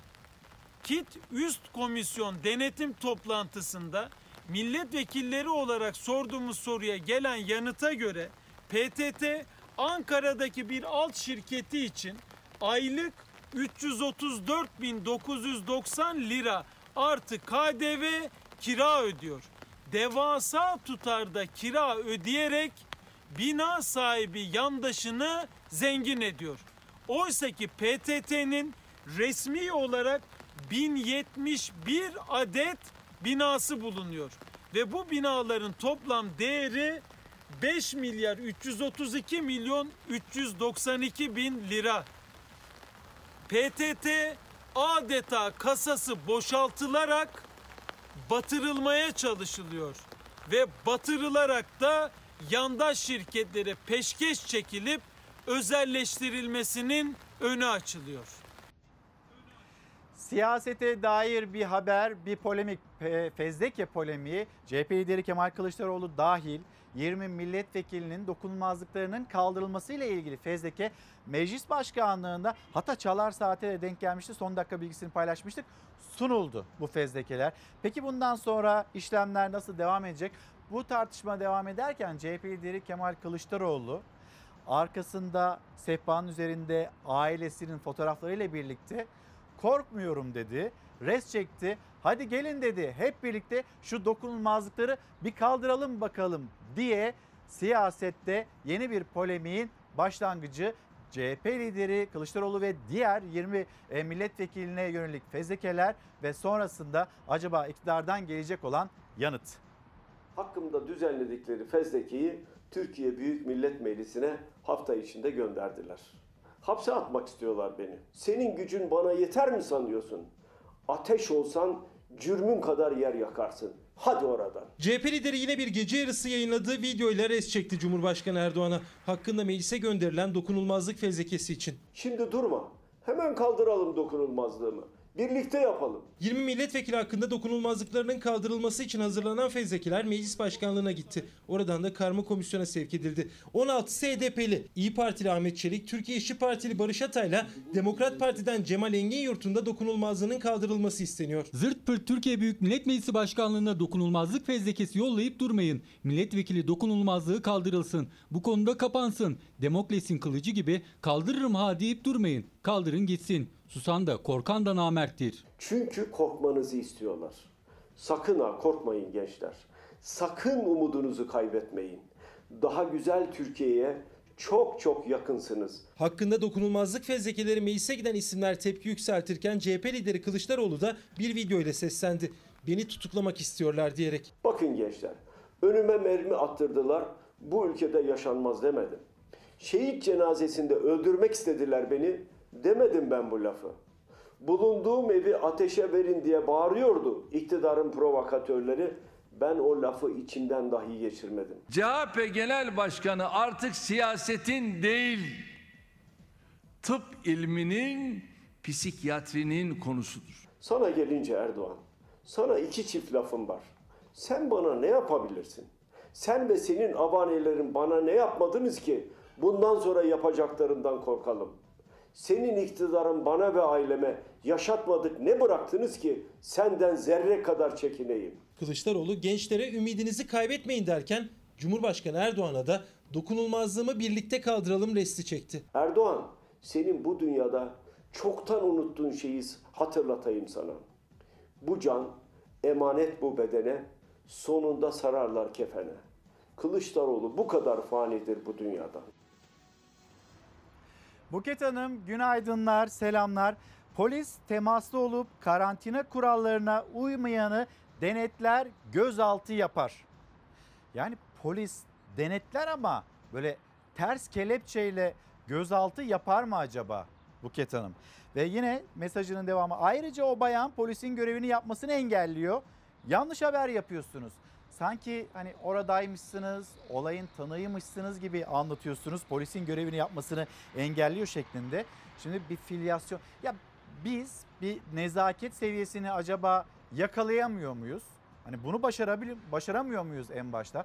Ayrıca bizim filyasyon ekibimiz var. Türkiye'nin dört bir yanında karda çamurda her yere ulaşan filyasyon ekibi. Filyasyon ekibi gidebilirdi. Onlar işte hani temaslıymışsınız, sizden de bir test alalım. Zaten sağlık çalışanları bunu büyük bir özveriyle yapıyorlar.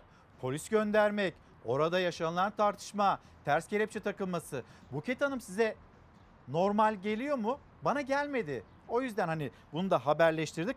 Aslında pek çok kişiye normal gelmedi. Galiba Buket Hanım azınlıkta kalan izleyicilerimizden bir tanesi.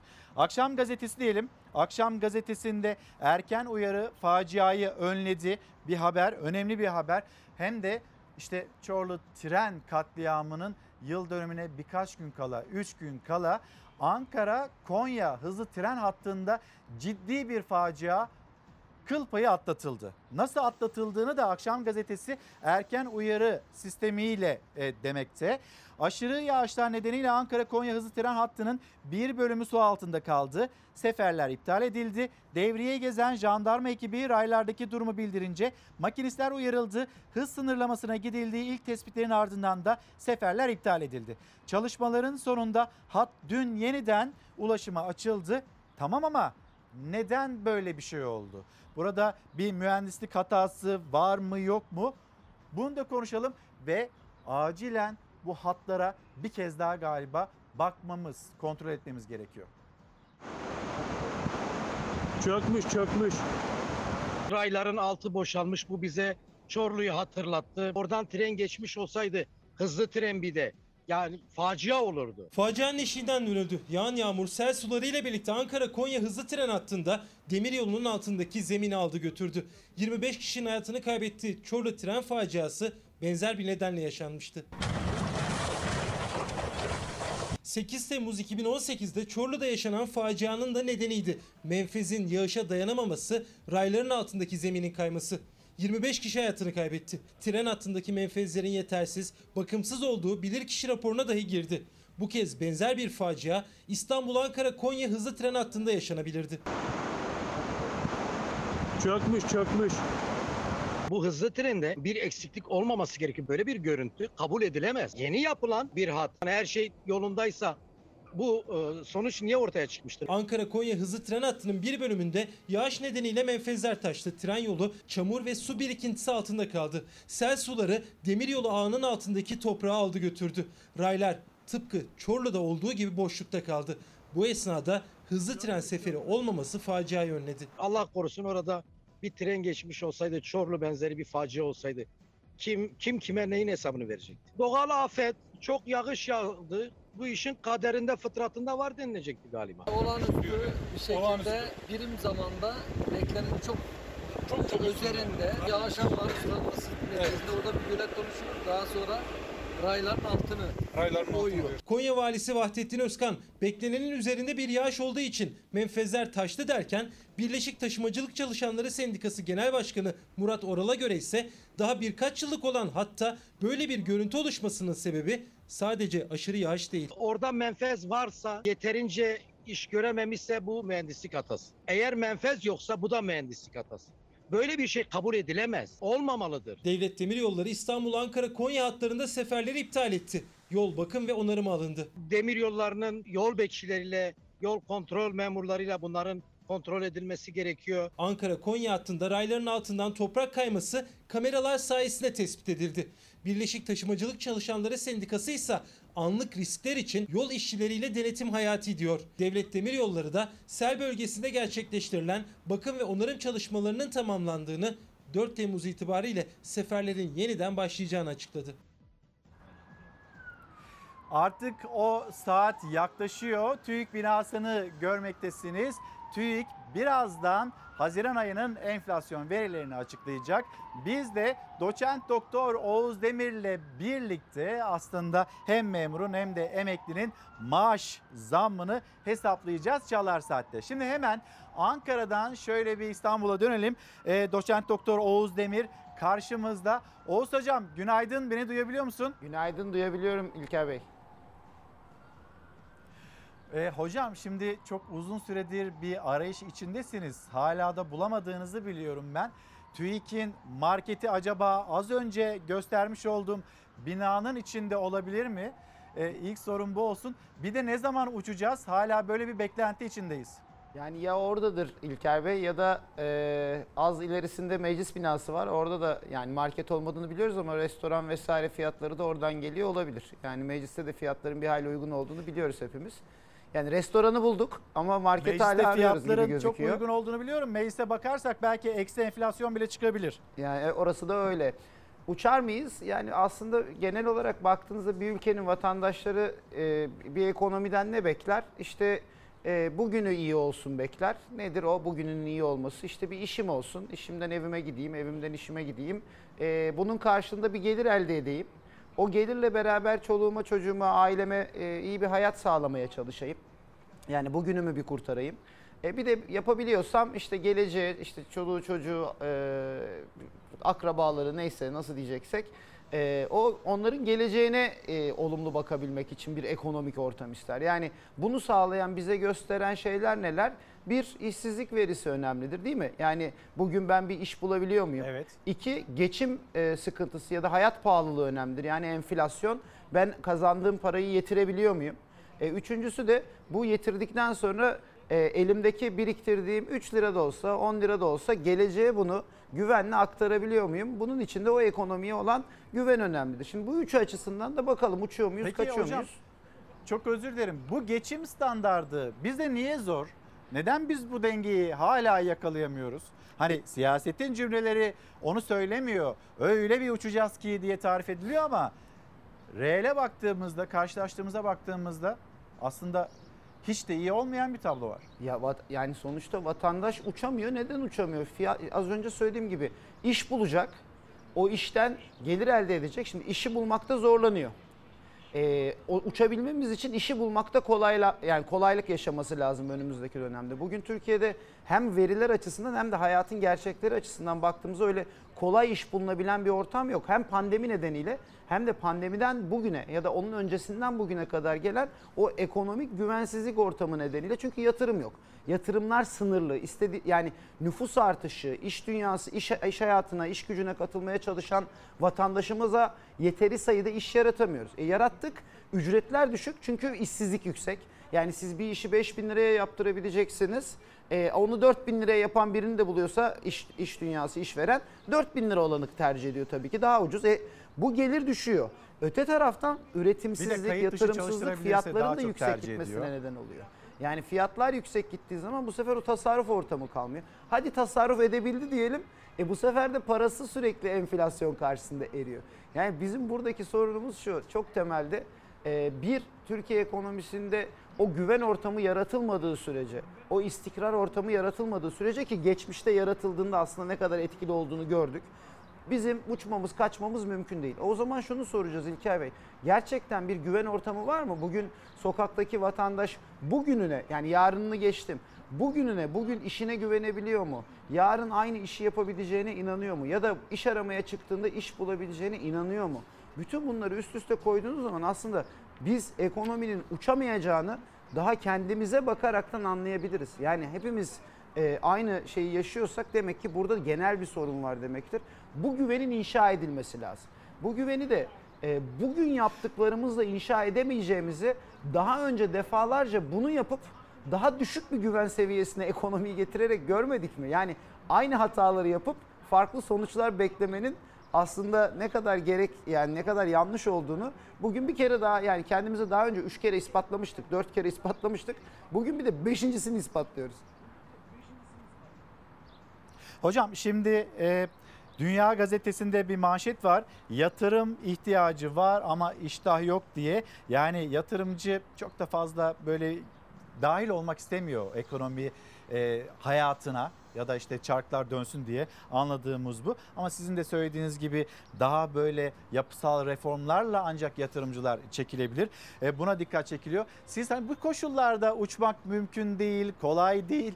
Bunu söylüyorsunuz ya. Sanayi Bakanı'nın, Mustafa Varank'ın bir açıklaması var. Edirne'deydi. Edirne temaslarında bu kez de Sanayi Bakanı'ndan büyüme rakamlarıyla ilgili geride kalan işte dönemi de aslında geride bırakacak iyi veriler karşımızda, karşımıza çıkacak cümleleri var. Bir paylaşayım, sonra geri döneyim. Dünya ekonomisinde ciddi daralmalar yaşanırken Türkiye ekonomisi pandemi yılında dahi büyümeyi başarabildi. iki bin yirmi bir yılının ilk çeyreğinde baktığımızda ise yüzde yedi gibi ciddi bir büyüme performansı yakaladığımızı görüyoruz. Öncü göstergeler iki bin yirmi bir yılının ikinci çeyreğinde çok daha güçlü, çok daha yüksek bir büyümenin gerçekleşeceğini gösteriyor. Büyümenin sanayi sektörümüzün liderliğinde üretim, istihdam ve ihracat odaklı geliştiğini görmek bizi ayrıca ziyadesiyle memnun ediyor. Bakınız, Haziran ayında ihracatımız bir önceki yıla göre yüzde kırk yedi oranında artarak on dokuz nokta sekiz milyar dolara ulaştı. Yılın ilk altı ayındaki toplam ihracatımızda yüzde kırklık bir artış göstererek yüz beş milyar dolara ulaşmış oldu. Bu rakamlar Cumhuriyet tarihinin en yüksek ihracat rakamları. Sayın Varank'ın açıklamalarına baktığımızda yine büyüme rakamları iyi gelecek. Öyle gözüküyor. Peki bu büyüme rakamları vatandaşa nasıl yansır hocam? Şimdi iki türlü bakalım. Ee, şöyle düşünelim. Bir pandemi yılı yaşadık. Yani bazı karşılaştırmaları pandemi yılı üzerinden yaptığımız zaman mesela İlker Bey e, ama yani o sene pandemiydi deniyor. işsizlik işte rekor seviyelere çıktı diyoruz ama pandemi vardı deniyor. Şimdi o kötü yılın üstüne bir sonraki yılın rakamları tabii ki iyi gelir. Yani burada bir şaşılacak bir şey yok. Şöyle düşünün, e, büyüme rakamları mesela yüz birim iki bin on dokuzda üretiyorduk biz, oradan e, gidelim. E, iki bin yirmide çok ciddi bir daralma yaşadık, doksana e, indik. Şimdi onun üzerine diyor ki yüzde yedi büyüdük, doksanın üzerine yüzde yedi büyürseniz doksan altı nokta üç olur. Ama sizin iki çeyrek yani iki, bir önceki sene yüz üretiminiz vardı. Ona göre hala geridesiniz. Ya da ihracat. Mesela Sayın Bakan ihracattan bahsediyor. Haklı, Cumhuriyet tarihinin rekorları. Ama hangi ortamda haklı? Bir, do, bir doların e, bundan tam bir buçuk yıl önce e, beş lira doksan kuruş olduğu bir yerden. Yani yüz dolara biz mal sattığımızı düşünelim. Türkiye Cumhuriyeti ya da beş yüz, beş yüz doksan liraya mal satıyorduk biz dünyaya. yüz dolar alıyorduk. Şimdi dedik ki bize beş yüz doksan lira yine aynı satabiliriz. Onun değeri yetmiş dolar. Yani fiyatımız bizim yüzde otuz düşmüş. E bütün dünyaya da daha fazla mal satmaya başlamışız. Orada hem miktar endeksine baktığınızda hem fiyat endeksine baktığınızda Türkiye'nin ihraç malları düşüyor. Peki tamam, ihracat yapıyoruz, bu güzel bir şey. Bu bizi kurtarıyor mu? Hem kurdaki düşüşü engellemesi açısından ihracat önemli. Benim hatırladığım işte bir buçuk yıl içerisinde beş doksandan şu an sekiz altmış sekizlerdeyiz. Yaklaşık üç liraya yakın bir kayıp var. Yani yüzde elliye yakın Türk lirası değer kaybetmiş. Bunu frenlemeye yetmemiş ihracat. E ihracatın e, genel olarak istihdam tarafında bir olumlu katkısı var ama e, Türkiye'de en fazla e, istihdamı yaratan sektörler maalesef ihracatçı sektörler değil ki, hizmet sektörleri. E, o sektörlerde evet. de pandeminin sorunu vardı ki kapanmadan dolayı ciddi bir istihdam kaybı yaşadık. Yani güzel rakamlar bunlar da bağlamında e, sıkıntı var. Yani eğer gerçekten her şey e, iyi gidiyorken biz ihracatta rekorlar kırabiliyorsak, Türkiye ekonomisinin o hızlı büyüdüğü dönemlerde, kurun istikrarlı gittiği dönemlerde, işsizliğin düştüğü, yatırımın fazla olduğu dönemlerde bu ihracatı yakalıyorsanız, ki yakaladığımız yıllar oldu. Az önce onu söyledim. Yani bazı şeyleri doğru yaptığımız zaman geçmişte iki binli yılların başında çok hızlı bir şekilde ilerledik. E bakın bugün e bir yandan büyüme, hocam o zaman şöyle yapalım. Diyoruz. Şimdi bakıyorum bir ben molaya gidelim. Mesela... Olana, özür dilerim hocam. Şöyle yapalım. Ee, bir olana bakalım reklam dönüşünde. Sonra da hani olabileceklere ya da yapılması gerekenlere bakalım. Efendim şimdi molaya gidiyoruz. Doçent Doktor Oğuz Demir İstanbul'da stüdyomuzda. Hemen bir molaya gideceğiz. Molanın dönüşünde Oğuz Hoca ile birlikte hem enflasyon rakamlarına bakacağız hem de emeklinin ma- e- ve memurun maaşını hesaplayacağız. Mola, dönüşte buluşalım. Efendim bir kez daha günaydın. Şimdi enflasyon verilerini öğrenme zamanı. Bir yandan da ben kendi ekranımı yeniliyorum. Hemen bir İstanbul'a dönelim. Doçent Doktor Oğuz Demir bizi bekliyor. Oğuz Hocam, e, saniyeler sonra öğreneceğiz enflasyon verilerini ama ENAG Grup, yani bağımsız olarak enflasyonu hesaplayan grubun yaptığı e, açıklamayı hemen bir paylaşayım seninle. ENAG Grup tüketici fiyat endeksi Haziran ayında yüzde üç nokta yirmi sekiz arttı. Aylık enflasyonu böyle hesapladı. Son altı aylık enflasyon oranı yüzde on dokuz nokta on altı olarak gerçekleşti. Acaba TÜİK'in verileri buna ne kadar yakınlaşır? Bir yandan da ben hemen şöyle bir revize etmeye devam edeyim. Çünkü saatlerimiz de onu gösteriyor. Ne dersiniz hocam? Valla e, normal yani beklentiyi dikkate alırsak İlker Bey, e, ENAG'ın açıkladığı altı aylık enflasyon, yani TÜİK'in açıklayacağı enflasyonun neredeyse iki katına yaklaşmış durumda. Ben de sürekli yeniliyorum. TÜİK'in internet sayfası bu aralar son birkaç aydır enflasyon günlerinde bir hayli e, sıkıntılı. Yine çalışmıyor şu an an itibariyle. Benim gözüm de internette ama sanıyorum, bakıyorum hocam ben de bir yandan. Sanıyorum rakam evet gelmedi daha, henüz hala bakıyoruz ama yani görünen o ki e, evet geldi şimdi rakam. Geldi mi? Geldi, hadi şimdi evet. O zaman tek tek paylaşalım hocam. Ben hemen hızlıca söyleyeyim. yüzde bir nokta doksan dört geldi. Aylık. Piyasa beklentisi yüzde bir nokta kırk iki idi. Ee, böyle bakınca yıllık evet. enflasyon yüzde on yedi nokta elli üç oldu. Yani beklentinin çok üstünde gelmiş oldu. Yani bu şeye göre yüzde ikiye yakın bir enflasyon. Böyle bakınca ilk altı aylık enflasyon da yüzde sekiz virgül kırk beş oldu. Yani az önce söylediğimiz ENAG grubun açıkladığı enflasyonun İşte yarısı kadar bir enflasyon ilk altı ayda. E, isterseniz şeye de geçebilirim İlker Bey. Yani bu burada aslında bakmamız gereken hemen önemli hocam, kalemlerden birisi. Bu enflasyon verilerini öğrendik. Ben bir kez daha çok özür dilerim. Hızlı bir şekilde söyleyeyim. Aylık olarak enflasyon Haziran ayında yüzde bir virgül doksan dört olarak hesaplandı. Piyasa beklentisi yüzde bir virgül kırk iki idi. E, enflasyona baktığımızda, yıllık enflasyona baktığımızda yüzde on yedi virgül elli üçlük bir yıllık enflasyonla karşı karşıyayız. Son altı aylık ya da ilk altı aylık enflasyon, bu da yüzde sekiz virgül kırk beş olarak belirlendi.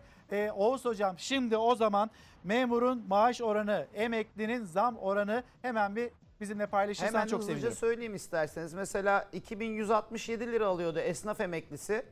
Ee, bu yüz seksen üç lira maaşı zamlanmış olacak. En düşük iki bin üç yüz elli liraya çıktı. Ee, biliyorsunuz bin beş yüz liranın altındaki maaşlar zaten uzun zamandır bin beş yüz liraya sabitlenmiş durumda pandemiden beri. Dolayısıyla evet. S S K iki bin sonrası emekliler bin beş yüz lira almaya devam edecek en düşük. Çiftçi emeklisi yüz kırk beş lira zam almış olacak. bin sekiz yüz altmış yedi lira yeni maaş. Ee, memur e, en düşük memur maaşı... bin sekiz yüz altmış yedi TL. Evet, en düşük memur maaşını söyleyeyim isterseniz. dört bin doksan iki liradan evet. dört bin dört yüz otuz yedi liraya çıktı. üç yüz kırk beş lira zam aldı. E, memur emeklisi en düşük evet. üç bin yirmi bir lirayken üç bin iki yüz yetmiş altı liraya çıkmış olacak. Mesela bir hemşire için söyleyebilirim İlker Bey, elimde hazır var. E, dört evet, meslek grupları olarak da söyleyelim. Merak eden izleyicilerimiz varsa bu arada, hani ben şu mesleği yapıyorum, acaba benim maaşım ne kadar oldu diye merak eden izleyicilerimiz varsa ona da yetişmeye çalışırız. Evet, mesela hemşire e, en düşük dört bin sekiz yüz yetmiş dört lirayken dört yüz on iki lira zam almış oldu. beş bin iki yüz seksen altıya çıktı. Öğretmenler beş bin iki yüz otuz dokuzdan dört yüz kırk iki lira zam aldılar. beş bin altı yüz seksen bir liraya çıktı. Ama tabii burada kadro derecesi farklı olanlar vardır. Ee, işte çocuk tazminatı, dil tazminatı evet. alanlar vardır. Bu en düşük üzerinden hesapladığımız rakam. Biz en düşükleri söylüyoruz değil mi Oğuz Hocam? Efendim? En Bu, düşükleri söylüyoruz. Evet, en düşükleri. Bir de burada önemli bir şey dikkatimi çekti İlker Bey. Bunu daha önce de konuşmuştuk. Biliyorsunuz son dönemde tüketici fiyat endeksi, yani tüketicilerin enflasyonu açıklandığında bizim bir gözümüzde üretici enflasyonunda oluyordu hep. Neydi üretici enflasyonu? Evet. Üreticilerin maliyetleri, üreticilerin maliyetleri ne kadar değişiyor'ya bakmıştık. Ee, bu ay Haziran ayında üreticilerin maliyeti bir ayda yüzde dördün üzerinde artmış. Ve yıllıkta yüzde kırk ikiyi geçmiş. Üzeri. Yani şöyle düşünün. Bundan bir yıl öncesine göre üreticilerin maliyetleri yüzde kırk iki artmış. Tüketici enflasyonu ise az önce söyledim yüzde on yedi virgül beş artmış. Üretici şu ana kadar maliyet yükünü tam olarak tüketiciye yansıtamamış. Bu şu demek, bundan sonrasını konuşalım demiştiniz ya reklama gitmeden önce. Ve eğer evet. can, neden yansıtamadı? Çünkü tüketicinin e, bir kapanma vardı. İşte harcama iştahı düşüktü. E, şimdi... Açılmayla beraber, normalleşmeyle beraber işte görüyoruz, insanlar ufak ufak normal hayata dönmeye başladılar. Talep canlanıyor. Bu şu olarak dönecek bize. Yani yüzde kırk ikilik maliyet yükünü peyderpey, peyderpey, peyderpey üretici tüketiciye yansıtacak. Yani enflasyon Merkez Bankası'nın yani. söylediği gibi önümüzdeki aylarda gevşeyecek, yavaşlayacak. Keşke öyle olsa. Ama maliyetler gösteriyor ki önümüzdeki ayda enflasyon, önümüzdeki aylarda enflasyon daha da öne gidecek. Bir şey daha ekleyeyim mi İlker Bey? Hatırlar mısınız yılın Lütfen. ayın son gününde, yani otuz Haziran akşamında iki tane zamla uyandık biz. Biri e, zamla yattık evet. aslında, gece geldi haberi. E, biri elektrik zammı, diğeri doğalgaz zammı ve biri yüzde on beş, diğeri yüzde on iki idi. Bu zamlar, bu yüzde bir, e, yüzde ikiye yakın olan, yüzde bir virgül doksan dört olan Haziran enflasyonunda yok. Onlar da olsaydı şu an enflasyon yüzde iki virgül beş olacaktı Haziran'daydık. Yani Temmuz'a sarkan Haziran zammından en az sıfır virgül altılık bir enflasyonumuz var bizim. Yani böyle düşünürseniz önümüzdeki ay, yani biz bir ay sonra bugün burada bunu konuşacaksak e, yine yüzde on sekizin üstünde on dokuza doğru giden bir enflasyonu konuşuyor olacağız. Yani bu artık bir yerde dönmesi gereken, bir yerde durdurulması gereken bir süreç iken tam tersi daha da ileri gidiyor. Neden olduğunu hep konuşuyoruz işte. Ben az önce bir buçuk yıl önce doların beş virgül doksan olduğunu söyledim ama hatırlayın, çok bir buçuk yıl öncesine gitmeye de gerek yok. Bundan üç buçuk ay önce Merkez Bankası'nda o değişiklikler olduktan sonra, doğru adımlar atıldıktan sonra dolar altı virgül doksana kadar gevşemişti zaten. Yani üzerimizdeki en önemli maliyet yükü olan ithal girdinin fiyatını belirleyen dolarda, kurda bir sakinlemeyi başarmıştık. Ne yaptık? Merkez Bankası Başkanı görevden alındı. Merkez Bankası içerisinde hala e, bir türlü doğru adımları atma konusunda e, yol alınamıyor. E, Türkiye İstatistik Kurumu e, rakamları, işte aradaki farkı az önce konuştuk. altı aylık enflasyon TÜİK'in ölçtüğü yüzde sekiz virgül kırk beş ama ENAG'ın ölçtüğü yüzde on altı. E, ben e, şunu bir kere daha söylemek istiyorum. Ölçemezsek yönetemeyiz. Do- kötü ölçersek kötü yönetiriz. Ölçümlerimizi gerçekten çok daha TÜİK'in dikkatli yapması lazım. Gıda enflasyonuna bakıyorum. Mesela bir taraftan vatandaşın en çok e, canını yakan unsurların başında. Hocam bir yandan alt... da zam şampiyonu, sizin dikkatinizi çeken harcama kalemleri, onlara da bakalım. Tabii hızlıca hemen isterseniz söyleyeyim. Gerçi TÜİK'in sayfası sık sık hata veriyor. Vatandaşımız da herhalde TÜİK'in enflasyonunu açıklayacağına çok şey yapmış. E, sayfa sürekli e, hata veriyor ama şöyle söyleyeyim size bana gelen diğer rakamlardan. E, mesela bir yıl öncesine göre en fazla fiyatı artan ürünü e, fiyatı en fazla artan ürünleri söyleyebilirim. E, ve fiyatı en çok düşen evet. ürünleri söyleyebilirim ama gördüğümüz kadarıyla şöyle yine de sayfa çalışmadığı için sorun yaşıyoruz. Hocam Hah, bu arada bir izleyicimiz yazmış, diyor ki Neval Hanım, hemşire emeklisiyim, inanın markete gitmeye korkuyorum, en fazla beş parça zaruri ev ihtiyacını alıyorum. Ve hani yüz liranın üzerinde tutuyor bunlar da zaten. İnsanlar zaten zaruri da... ihtiyaçlarını alıyor, çok fazla böyle gidip de başka başka ürünler alamıyor, geçim derdinde. Yoksulluk rakamı dokuz bin liranın üzerine çıkmış. İşte açıklanan enflasyon verileri ve yansıyan zamlar ortada. otuz Haziran değil de bir Temmuz tarihinde elektrik ve doğalgaza yapılmış olan zamlar yansısaydı, burada açıklanmış ya da verilmiş olan zamların daha da üzerinde yine zamlar verilecekti. İlker Bunları Bey, hatırlatarak ilerleyelim. Oğuz Hocam. Gıda enflasyonu yüzde yirmi. Yani yüzde on dokuz virgül doksan dokuz bir yıl öncesine göre. Ben e, kabaca bir hesap yapmıştım evet. yılbaşından. Şimdi yılbaşında bir zam geliyor değil mi? Hani bütün maaşlara bir zam geliyor. Sonra Doğru. enflasyon ay ay ay ay ay ay onu eritmeye başlıyor. Sonra altı ay sonra memur ve memur emeklisi, S G K ve Bağkur emeklisi için bir zam daha yapılıyor. Bu altı ay içerisinde üç bin lira maaş alan birinin kaybı yedi yüz lira. Yani sadece sizin ona enflasyon kadar zam yapmanız demek, bir birinci ay bir de yedinci ayda o birinci aydaki e, satın alma gücünü geri vermeniz demek. sekizinci ay itibariyle gene kaybetmeye başlıyor. Aradaki kayıp yedi yüz lira, üç bin lira da yedi yüz lira altı ayda. Bir yıla bakarsanız bin dört yüz lira yapıyor. Yani üç bin lira maaş alan kişinin bir yarım maaşı sadece enflasyon zamlarının altı ayda bir yapılması nedeniyle, ki asgari ücretli hiç saymıyorum, onlar yılda bir kere alıyor, zaten kaybolmuş oluyor. Bizim e, özellikle memur sendikalarının bu seyyanen zam yapılmasını istemesinin temel nedeni de bu. Çünkü ben yedi yüz lira kaybettim diyor altı ayda. Bana bunu birinin vermesi lazım. Şimdi az önce sizin söylediğiniz hanımefendi için de aynı şeyi söyleyebilirim. Yani bugün e, gıda fiyatları yüzde yirmi arttı. Bu TÜİK'in rakamları bir de. Biliyorsunuz ki hani herkesin enflasyonu, nihayetinde herkesin marketi farklı olduğu için daha değişik oluyor. Yani yüzde yirminin üzerinde gıda enflasyonuyla karşılaştığını söyleyen bir sürü insanla karşılaşabiliriz sokağa çıktığımızda. Dolayısıyla burada yani çok ciddi bir Hocam, satın alma gücü kaybı var. Hayat pahalılığı bir gerçek haline dönüştü. Mesela Hocam, yine söyleyeyim size. Soruyor, hiç de bundan bahsedilmiyor diyor.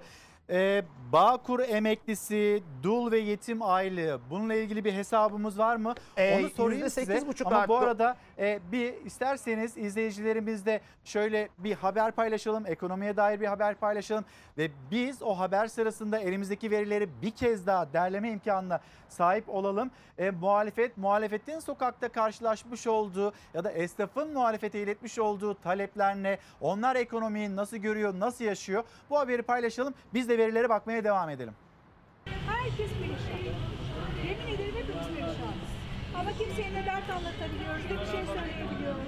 Çiftçinin hiçbir şey para yapmıyor bak. Yem yüz lira. yirmi beş günde bu caminin elektriği yok mu? Yok. Abi kanun diyor ki camiler elektriği devlet öder diyor. Elini öpeyim seni. Doğrudur. Bazılar diyor siz ödeyeceksiniz. Tam da elektriğe yapılan yüzde on beşlik zam ve T E H'ın özelleştirme kapsamına alınması tartışılırken Mardin Mazıdağ'ında bir caminin borcu nedeniyle elektriğinin yaklaşık bir aydır kesik olduğu C H P heyetinin ziyaretinde ortaya çıktı. Daha önceki parasını kim ödedi? Yine halk veriyordu. Kendiniz yapmışsınız camiyi. İbadethanelerin elektrik parası, su parası alınmaz. Bundan muaftır. Hazine tarafından ödenmesi gerekir. Ben bir sene aldığım maaş bin altı yüz elli maaşı. Geçinsinler. Ben de diyeyim ki tamam, bende hata var. Yeter yeter. Halk isyan ediyor, isyan. Bunu kabul etsinler. Halk isyanda, esnaf isyanda. Yeter be. Geçim sıkıntısı yaşayan esnaf, çiftçi, besici, vatandaş karşısında muhatap olarak bulabildiği muhalefet temsilcilerine dert yandı. Deva Partisi lideri Ali Babacan Antalya'da, C H P kurmayları ise Türkiye'nin farklı noktalarındaydı. Nasıl, işleriniz nasıl? Kötü. Tek kelimeyle.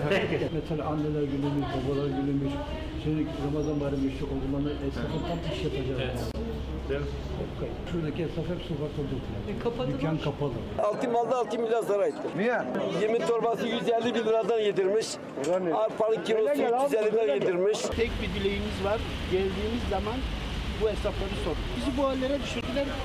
Hesaplarınızı sorun. yüz yirmi sekiz milyar dolar ne? Damat nerede? Damat. İstanbul'a buradan on iki milyara gidiyor. yedi bin üç yüz lira mı?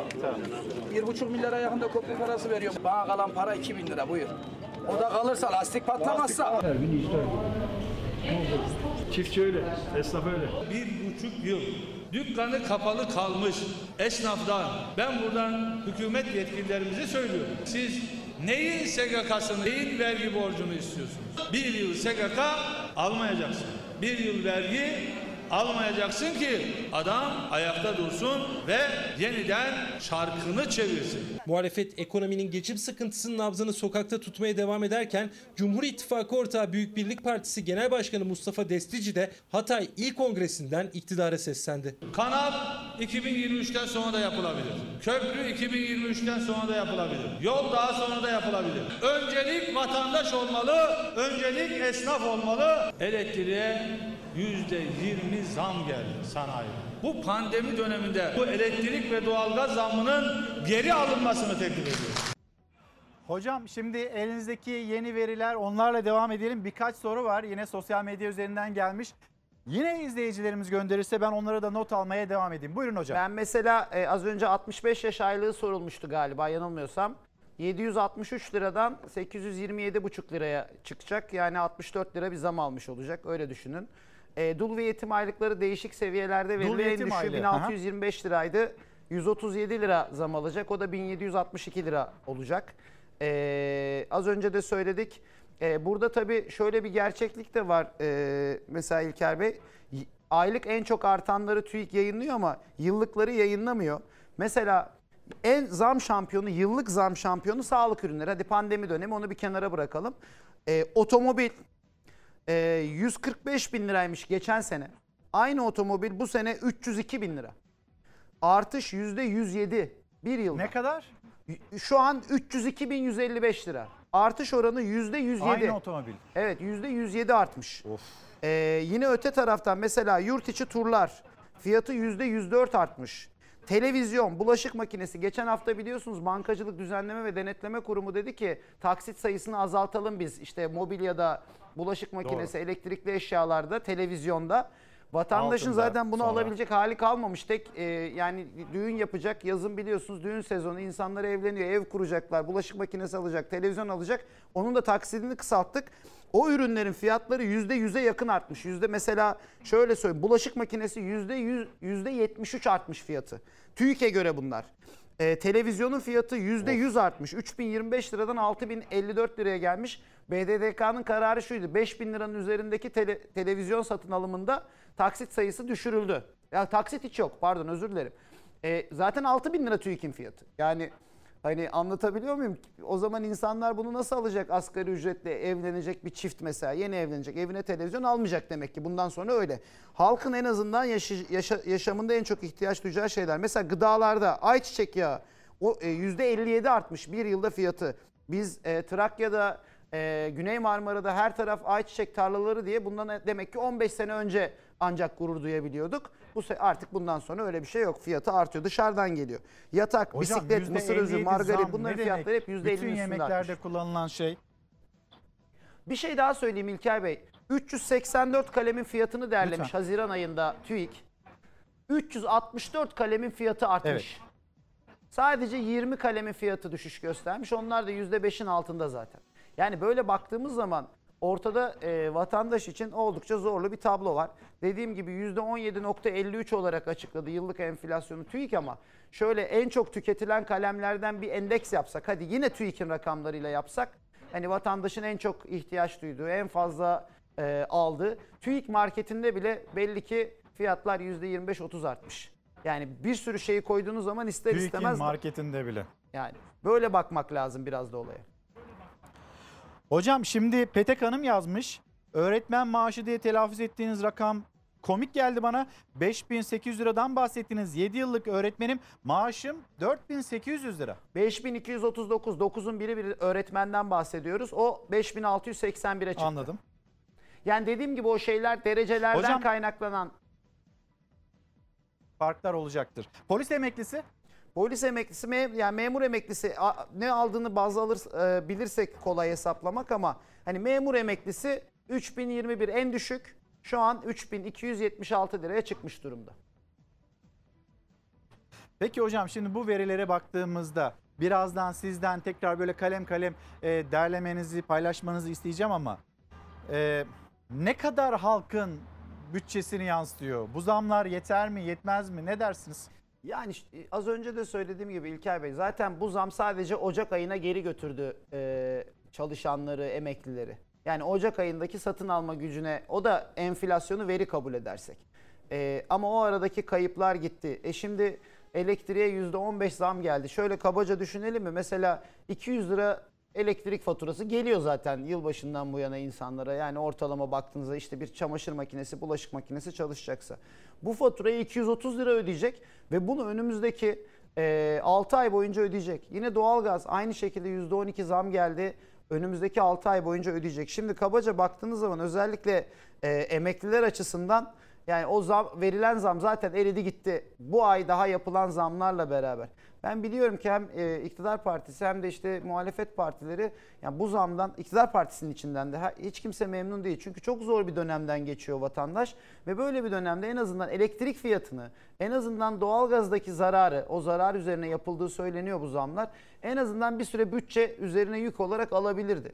Bir de zaten uzunca bir zamandır devlet yani kamu yatırımlarını yap işlet devletlerle ya da benzeri yöntemlerle sürdürüyor. E bir trilyon liranın üzerinde bir harcama bütçesi olan devlet en azından önümüzdeki beş ay altı ay, çünkü pandemideki o aşılama sürecini tamamladığımız zaman ister istemez geçmiş o bir yıla göre bir miktar rahatlama yaşayacağız. Yani az önce Sayın Bakan'ın da görüşlerini verdiniz. İster istemez o altı aylık süreçte aşılama bittikten sonra bir rahatlama gelecek, ama en azından pandemide yapamadığımızı şu normalleşme döneminde dar gelirli için yapabilmemiz gerekiyordu. Bunun da yükünü bütçeye almak gerekiyordu. Yani bir trilyon lira harcama bütçesi nereye gidiyor diye soruyoruz artık. Çünkü yani yatırımları zaten bir durmuş durumda pandemi nedeniyle iki yap işlet devletle yapıyoruz. E, personel maaşı ödüyor. E, onun dışında sosyal güvenlik açıklarını kapatıyor. Başka ne yapıyor? Yani hani en azından bu sineye çekilebilirdi. Vatandaş bu haliyle dönüp baktığınız zaman e, ciddi bir Yani bir, bir şey kazanmadı bu altı ayın sonundaki maaş zammından. Az önce yine Sayın Bakan diyor ya, ikinci çeyrekte Türkiye ekonomisi yüzde yirmi büyüyecek diyor, değil mi? Yani yüzde yirmiye yakın büyüyecek. Çok iyi bir büyüme rakamı gelecek. Büyüme şöyle olduğunda anlamlıdır. E şimdi yüzde yirmi büyüyeceğimizi düşünelim. İlk yarıda yüzde yedi büyüdük. Ortalama yüzde on üç on dört civarı Türkiye ekonomisi yılın ilk altı ayında büyüyecek demektir bu. Öyle değil mi? E, sekiz buçukta enflasyon varmış. Evet. Benim o paydan alabilmem için, yani benim bu büyümeden faydalanmış olmam için maaşımın geçen seneye göre yüzde yirmi bir buçuk, hadi iyi konuşalım, yüzde yirmi artmış olması lazım. Ki ben hem refahtan pay almış olayım hem de o e, enflasyon kaybını kaldırayım. Şimdi bugün vatandaşa soralım. Geçtiğimiz seneye göre, geçtiğimiz seneki maaşından yüzde yirmi daha fazla alan Türkiye ekonomisinin büyümesinden pay almış demek. Bunun altında alanın payını ise birileri almış demek. Böyle düşünün. Ben yüzde on beş aldıysam o yüzde beşi bir başkası e, aldı. Şimdi izleyicilerim soruyor. Hani memuru hesapladınız, emekliyi hesapladınız. E, maaşlar ortaya çıktı enflasyon verisinden sonra. Çift maaş alanlara ya da birkaç tane maaş alanlara, onlara da zam var mı acaba? Tabii, bunu merak ediyoruz. Kamudaysalar yüzde sekiz buçuğu onlar da aldılar İlker Bey. Niye almasınlar hakları? Yani öyle söyleyeyim. Yani...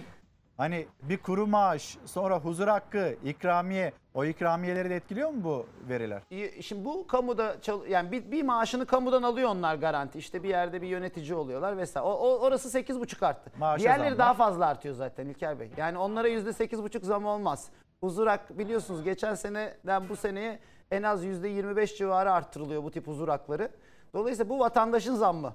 Yani e, vatandaş dışında kalan e, kesim, ayrıcalıklı kesim yüzde sekiz buçuk altı ay için onları yetmez, kesmez. Zaten bir maaş kesmemiş ki iki maaş alıyorlar. Yani böyle, hani yetmiyor onlara ya. O ne yüzden kadar zamları zor, da yüksek hani oluyor. Onlar için hayat e, o kadar zor ki e, tabii ki daha fazla maaşlar verilsin diye bakılıyor. Ama yönetim şunu söyleyelim, onlar da bir gün altmış beş varlar. yaşına gelecek. Onlar da bir gün e, emekli maaşı ya da altmış beş yaş üstü maaşı alacak. altmış beş yaş üstü maaşı sekiz yüz yirmi yedi lira. Bir daha söyleyeyim, yeni gelmiş hali. E, en düşük emekli maaşı S S K'da iki bin sonrası emekli olan için bin beş yüz. Hocam bir toparlayalım mı tekrar? Tabii. Verileri tekrar hepsini şöyle kalem kalem tekrar bir sayalım mı? Tabii. altmış beş yaş üstü maaşı yedi yüz altmış üç liraymış. sekiz yüz yirmi yedi buçuk liraya gelmiş. Ee, az önce de söyledim, dul ve yetim maaşı, yani bunu söylerken bile yani biraz dile de zor geliyor. Dul ve yetim ne demek? Yani dul ne demek? Üzülüyorsunuz. İşte bin altı yüz yirmi beş liraymış, bin yedi yüz altmış iki liraya gelmiş. S S K iki bin öncesi iki bin dört yüz on dokuz liradan iki bin altı yüz yirmi üç liraya gelecek. iki yüz dört lira zam alacak. Memur emeklisi üç bin yirmi bir, en düşük memur emeklisi maaşı üç bin yirmi bir liradan üç bin iki yüz yetmiş altı evet. liraya gelecek. Derecesine göre olmakla beraber hemşire dört yüz on iki lira zam alacak. dört bin sekiz yüz yetmiş dört liradan beş bin iki yüz seksen altı liraya gelecek. Öğretmen içinde yine dokuzun biriydi diye hatırlıyorum benim buraya aldığım maaş. beş bin iki yüz otuz dokuz liradan beş bin altı yüz seksen bir evet. liraya gelecek. Elimdeki listede bunlar var. Ama hani şu rakamın üstüne, kendi maaşlarının üzerine yaklaşık işte yüzde sekiz buçuk bir zam almış olacak. Ee, emekliler, memurlar ve e, işte S E S Sosyal Güvenlik Kurumu'ndan ve işte Bağkur'dan emekli olanlar. Hocam son olarak da size e, bu işsizliği sormak istiyorum. Yani işten çıkarma, e, yasağının kalkması, kısa çalışma ödeneğinden vazgeçilmesi, iş dünyasının çağrısı, işçilerin çağrısı vardı. Ve her gün onar onar, yüzer yüzer belki pek çok kişinin işsiz kaldığına tanıklık ediyoruz. Ne diyorsunuz bu önümüzdeki e, aylarda, tabii e, işsizlik verileri üç ay geriden geliyor, önümüzdeki aylarda biz verileri nasıl göreceğiz, nasıl gözlemleyeceğiz? Şimdi bir tane endeks var İlker Bey, sefalet endeksi deniyor. Dünyada hesaplanıyor. İşsizlik oranıyla enflasyon oranını topluyorlar. Biz son dönemde buralarda çok ilerledik, yani ilerledik derken iyi anlamda değil maalesef. Bayağı işte her ikisi de çok negatif yüksek yanında. Ve Türkiye maalesef orada geriye doğru gidiyor. E, işsizlik tarafında şöyle bir riskimiz var. bir nokta bir milyon vatandaşımız bizim kısa çalışma ödeneğinden yararlanıyordu. sekiz yüz elli bin vatandaşımız da e, ücretsiz izin ya da nakdi ücret desteğinden yararlanıyordu. Şimdi bu işten çıkartma yasağı kalktığı andan itibaren özellikle belirli hizmet sektörlerinde, organizasyon gibi işte e, buna benzer alanlarda, yani geri dönüşü daha zaman alacak sektörlerde toplu işten çıkartmalarla maalesef karşı karşıya kalabiliriz. Belki bir miktar sanayide çarklar açılmayla beraber döneceği için sanayi istihdamında çok kaybımız olmayacak ama şu an biliyoruz ki en az iki milyon vatandaşımız zaten işler yolunda devam etseydi kısa çalışma ödeneği ya da ücretsiz nakdi desteğe geçmeyeceklerdi.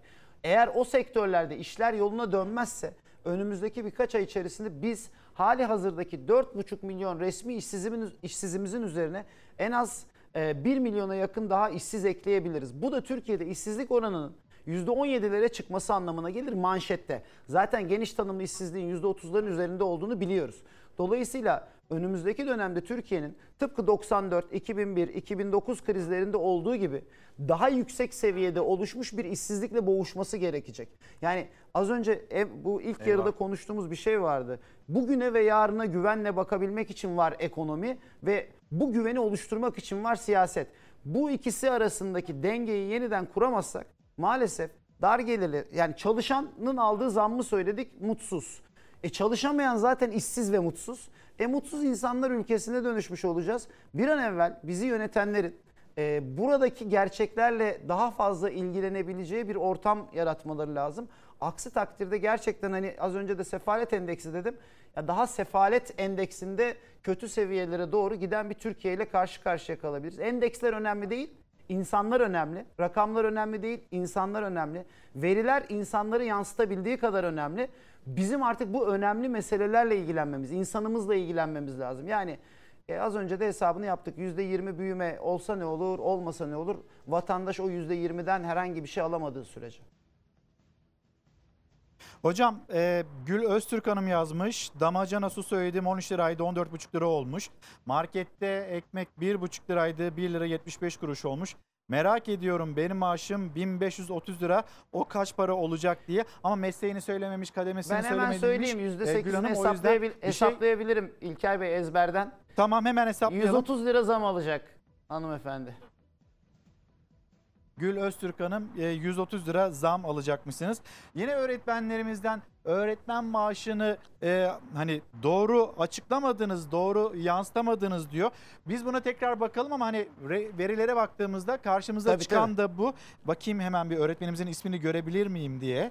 E, yo, göremiyorum. Bir rumuz altında yazmış. Doğru değil diyor e, öğretmen maaşı ile ilgili olarak verilen e, rakamlar. Hemen. Hani sizin açıkladığınızdan daha düşük olduğunu söylüyor. Şöyle söyleyeyim. En düşük ve en yüksek öğretmen maaşı kıdem yılı birin dördü olan yirmi beş yıl ve üzeri görev yapan öğretmen Ocak ayında beş bin üç yüz elli dört lira alıyordu. beş bin yedi yüz kırk dört lira olacak. Kıdem yılı bir dört olan e, daha düşüğünü söyleyelim mesela e, aşağı doğru. E, yine bir iki var.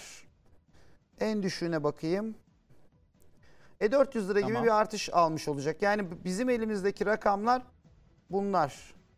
O Ama zaman geçen ay ne fark ediyor? Olan maaşın üzerine yaklaşık olarak dört yüz lira konulması gerekiyor. yüzde sekiz civarı zam alacak. sekiz buçuk, yüzde sekiz buçuk zam ederim. alacak tam rakam. Mesela birin dördünden dokuzun biri dört bin altı yüz yedi lira.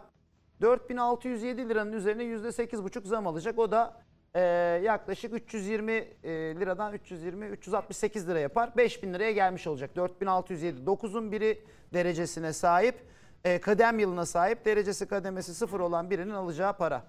Burada tabii ek dersler de zamlanacak. O zaman hesabı bu şekilde yapalım. yüzde sekiz buçuk fazla olarak hesaplayabilirler. Evet. Ortaya çıkan enflasyon verilerine bakarak. Hocam, çok teşekkür ederim. Sağ olun. Ee, özlemişiz. Ekranda buluşmayı da özlemişiz. İstanbul'da denk geliriz ee, umarım. Ankara'dan teşekkürlerimi ileteyim ben. Son olarak eklemek istediğiniz bir şey var mı Oğuz Hocam? Yani bundan sonra, bundan sonra hani dediğim gibi önümüzdeki altı ay bir miktar iyileşmemiz olacak zaten ister istemez. Ama e, bu kimin için iyileşme olacak? Buna karar vermesi gerekenler bir daha bir oturup düşünürseler hepimiz için iyi olanı bulacaklarına eminim. Tekrar teşekkürler. Ben Oğuz Hocam'a veda ederken hemen sizleri de Hazar Denizi'ne götürelim. Orada meydana gelen bir patlamanın görüntüsünü paylaşalım.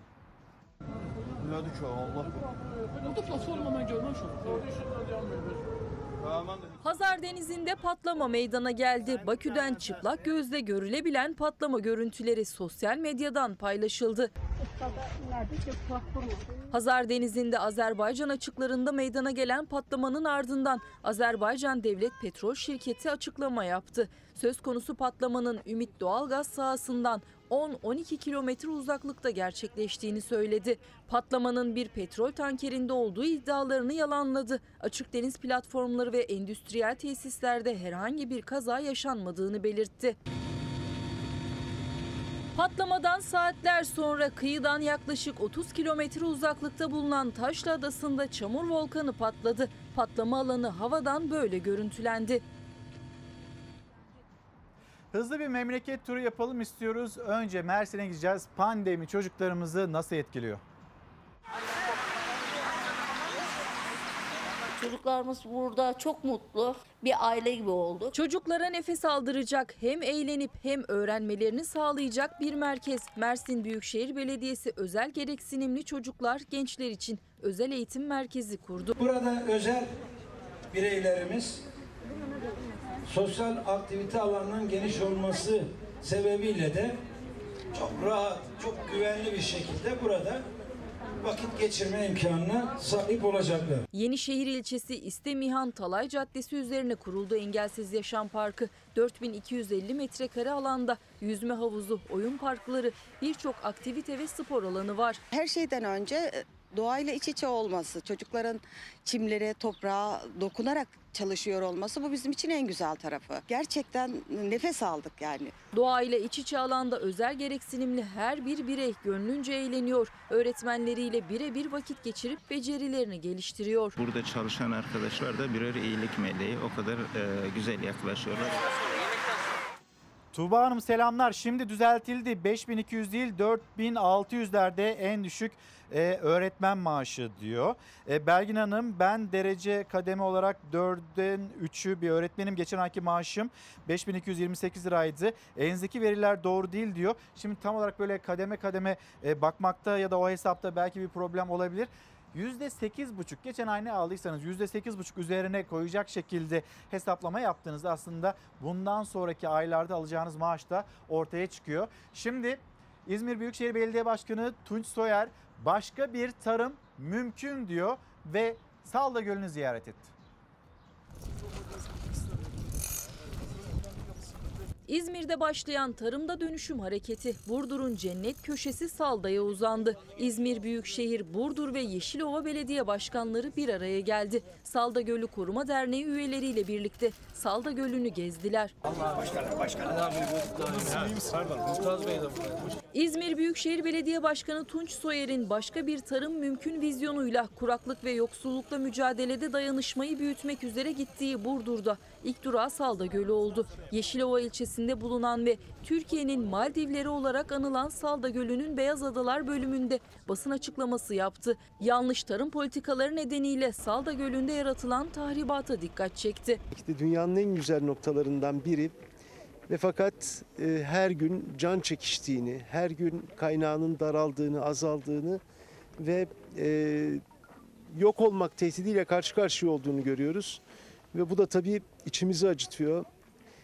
Binlerce, on binlerce yıldan kalan bu olağanüstü büyük miras ne yazık ki uygulanan yanlış tarım politikaları nedeniyle bugün yok olmanın eşiğinde. Son zamanlarda yapılacak düzenlemeler nedeniyle çokça tartışılan göldeki kötü yönlü değişimin nedenlerinden biri de gölü besleyen dere ve havzaların yanlış tarım politikaları nedeniyle bozulması. Yol boyu gördük başaklar otuz santim, yani inanılır gibi değil.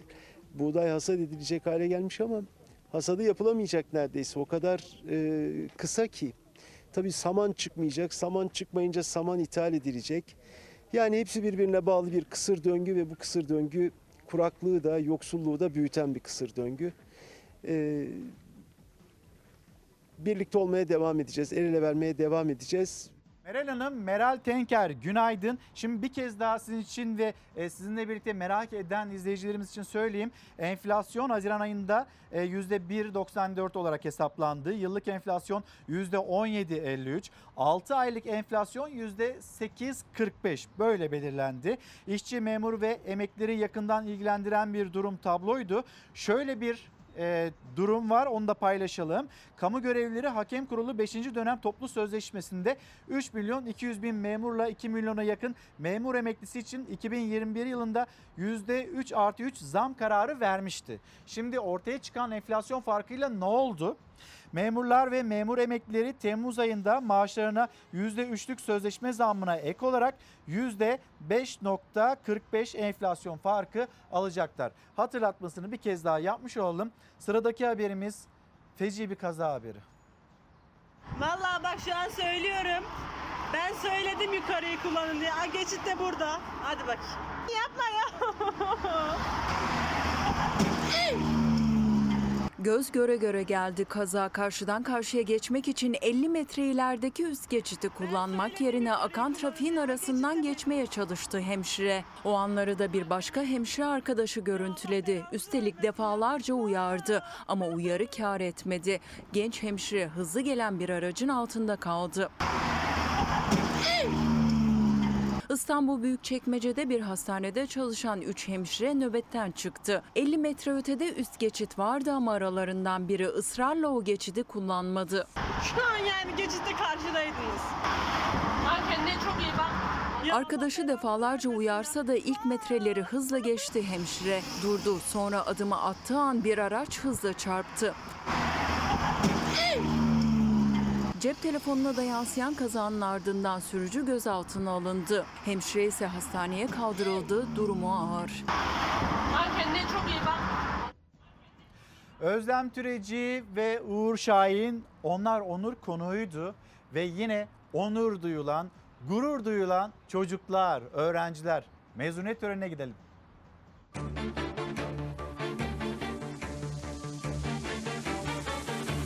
Tüm sağlık çalışanlarımızı alkışlamamızı rica ediyorum.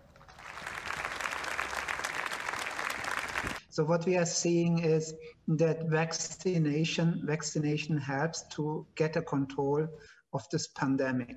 It is important, of course, that everyone is getting vaccinated. Be brave, be bold, be humble.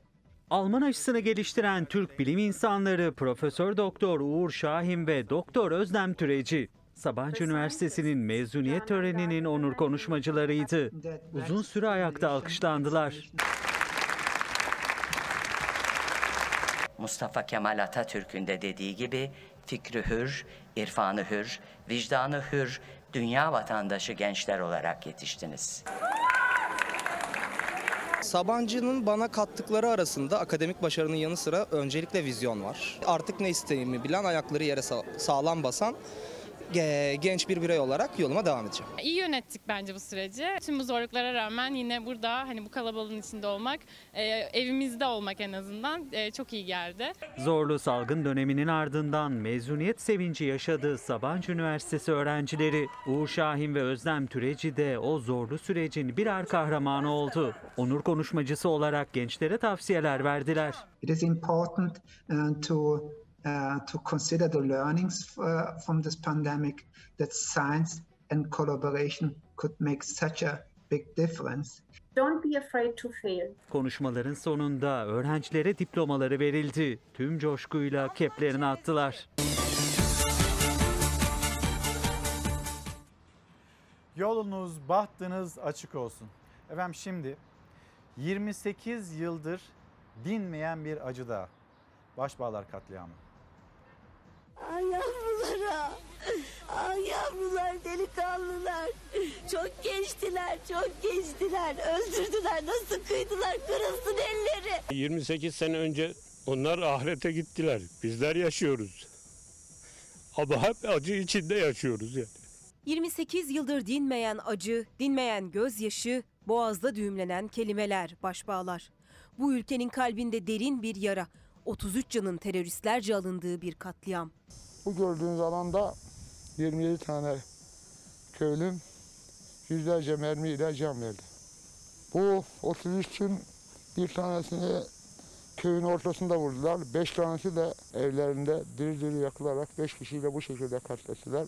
Erzincan'ın Kemaliye ilçesinde yemyeşil bir köydü Başbağlar. Yangın yeri oldu. beş Temmuz bin dokuz yüz doksan üç akşamı Sivas Madımak Oteli'nde otuz beş kişinin katledildiği o günden üç gün sonra bu ülkenin canını yakmak isteyen karanlık yine sahneye çıktı. Bu kez P K K'lı teröristler Başbağlar'a geldi, evleri yağmaladı, köyü ateşe verdi. Camiden çıkardıkları otuz üç kişiyi katlettiler. Terör grubu bizleri camiden aldılar. Toplantı yapacaklarını söylediler. Bizi şu anda bulunduğumuz yere getirdiler. Daha sonra üzerimize kurşun yağdırdılar. Çocuklar babasız kaldı. Kadınlar eşlerini, evlatlarını, kardeşlerini kaybettiler. Yakıldı, dümdüz edildi köy. Saldırıyı terör örgütü P K K üstlendi. Diğer bir grup da bizim tabii ki haberimiz yok. Evleri yakıyorlar, talan yapıyorlar. Bayanları da ayrıca toplamışlar. Ziynet eşyalarına varıncaya kadar almışlar. O gün o katliamdan yaralı kurtulan Ali Akarpınar artık bu yaralı köyün muhtarı. Olaydan sonra iki ay hastanede tedavi gördü. İki ay sonra beş Eylül'de buraya geldik, hala yangın yanıyordu. Köy dümdüz edilmişti dozerlerle. Yani içinde yıkılmayan, içinde olan eşya da alamadık. Hiçbir şey alamadık. yirmi sekiz yıl sonra bugün Başbağlar artık Şehitler Köyü diye anılıyor. Şehir meydanındaki anıtta, müzedeki anılarda otuz üç canın ismi var. Duvarda da her şeyi anlatan bir yazı. Hainler gülerken ağlar Başbağlar, yaralı yürekleri dağlar Başbağlar. Bunları hiçbir zaman unutmadık, unutmayacağız ve unutturmayacağız da. Ne çok acı, ne çok kötü hatıra ve yirmi sekiz yıl geçmiş olmasının üzerinden yirmi sekiz yıl geçmiş olmasına rağmen yine o acılar hala taptaze. Hatice Hanım günaydın. E, dul ve yetim maaşı yine yetim kaldı diyor. Bizimle bunu paylaşıyor. Artık bu veriler vatandaşın yaşadığı şekilde açıklanamaz mı diyor Kaan Özel'in mesajı. Ve bir izleyicimiz daha, Süleyman Bey diyor ki lütfen bana bunu bir söyleyin. iki bin on yedi yılında yirmi dokuz liraya aldığım teneke yağ ne oldu da yetmiş lira oldu? on beş liraya aldığım çay ne oldu da otuz lira oldu? Açıklaması şu Süleyman abi, uçtu. Şimdi bir mola verelim, dönüşte buluşalım. Günaydın bir kez daha. Çalar Saat'e nokta koyma vakti geldi. Saatler sekizi gösterdiğinde karşınızdaydık. Bugün şöyle bir TÜİK'e baktık ve TÜİK'in verilerine, memurun zammına, emeklinin zammına. Bugünü kapatırken işte yeni günde konuşulacak olan en önemli, en sıcak başlığı Çalar Saat elimizden geldiğince sizlerle paylaşmaya gayret ettik. Yarın sabah bir aksilik, bir manikeler olmazsa yine saatler sekizi gösterdiğinde karşınızda olacağız. Yarın sabah buluşuncaya dek hoşça kalın, güzel bir gün olsun. Kapatırken her zamanki gibi teşekkürümüz size. Bizi izlediğiniz için teşekkür ederiz.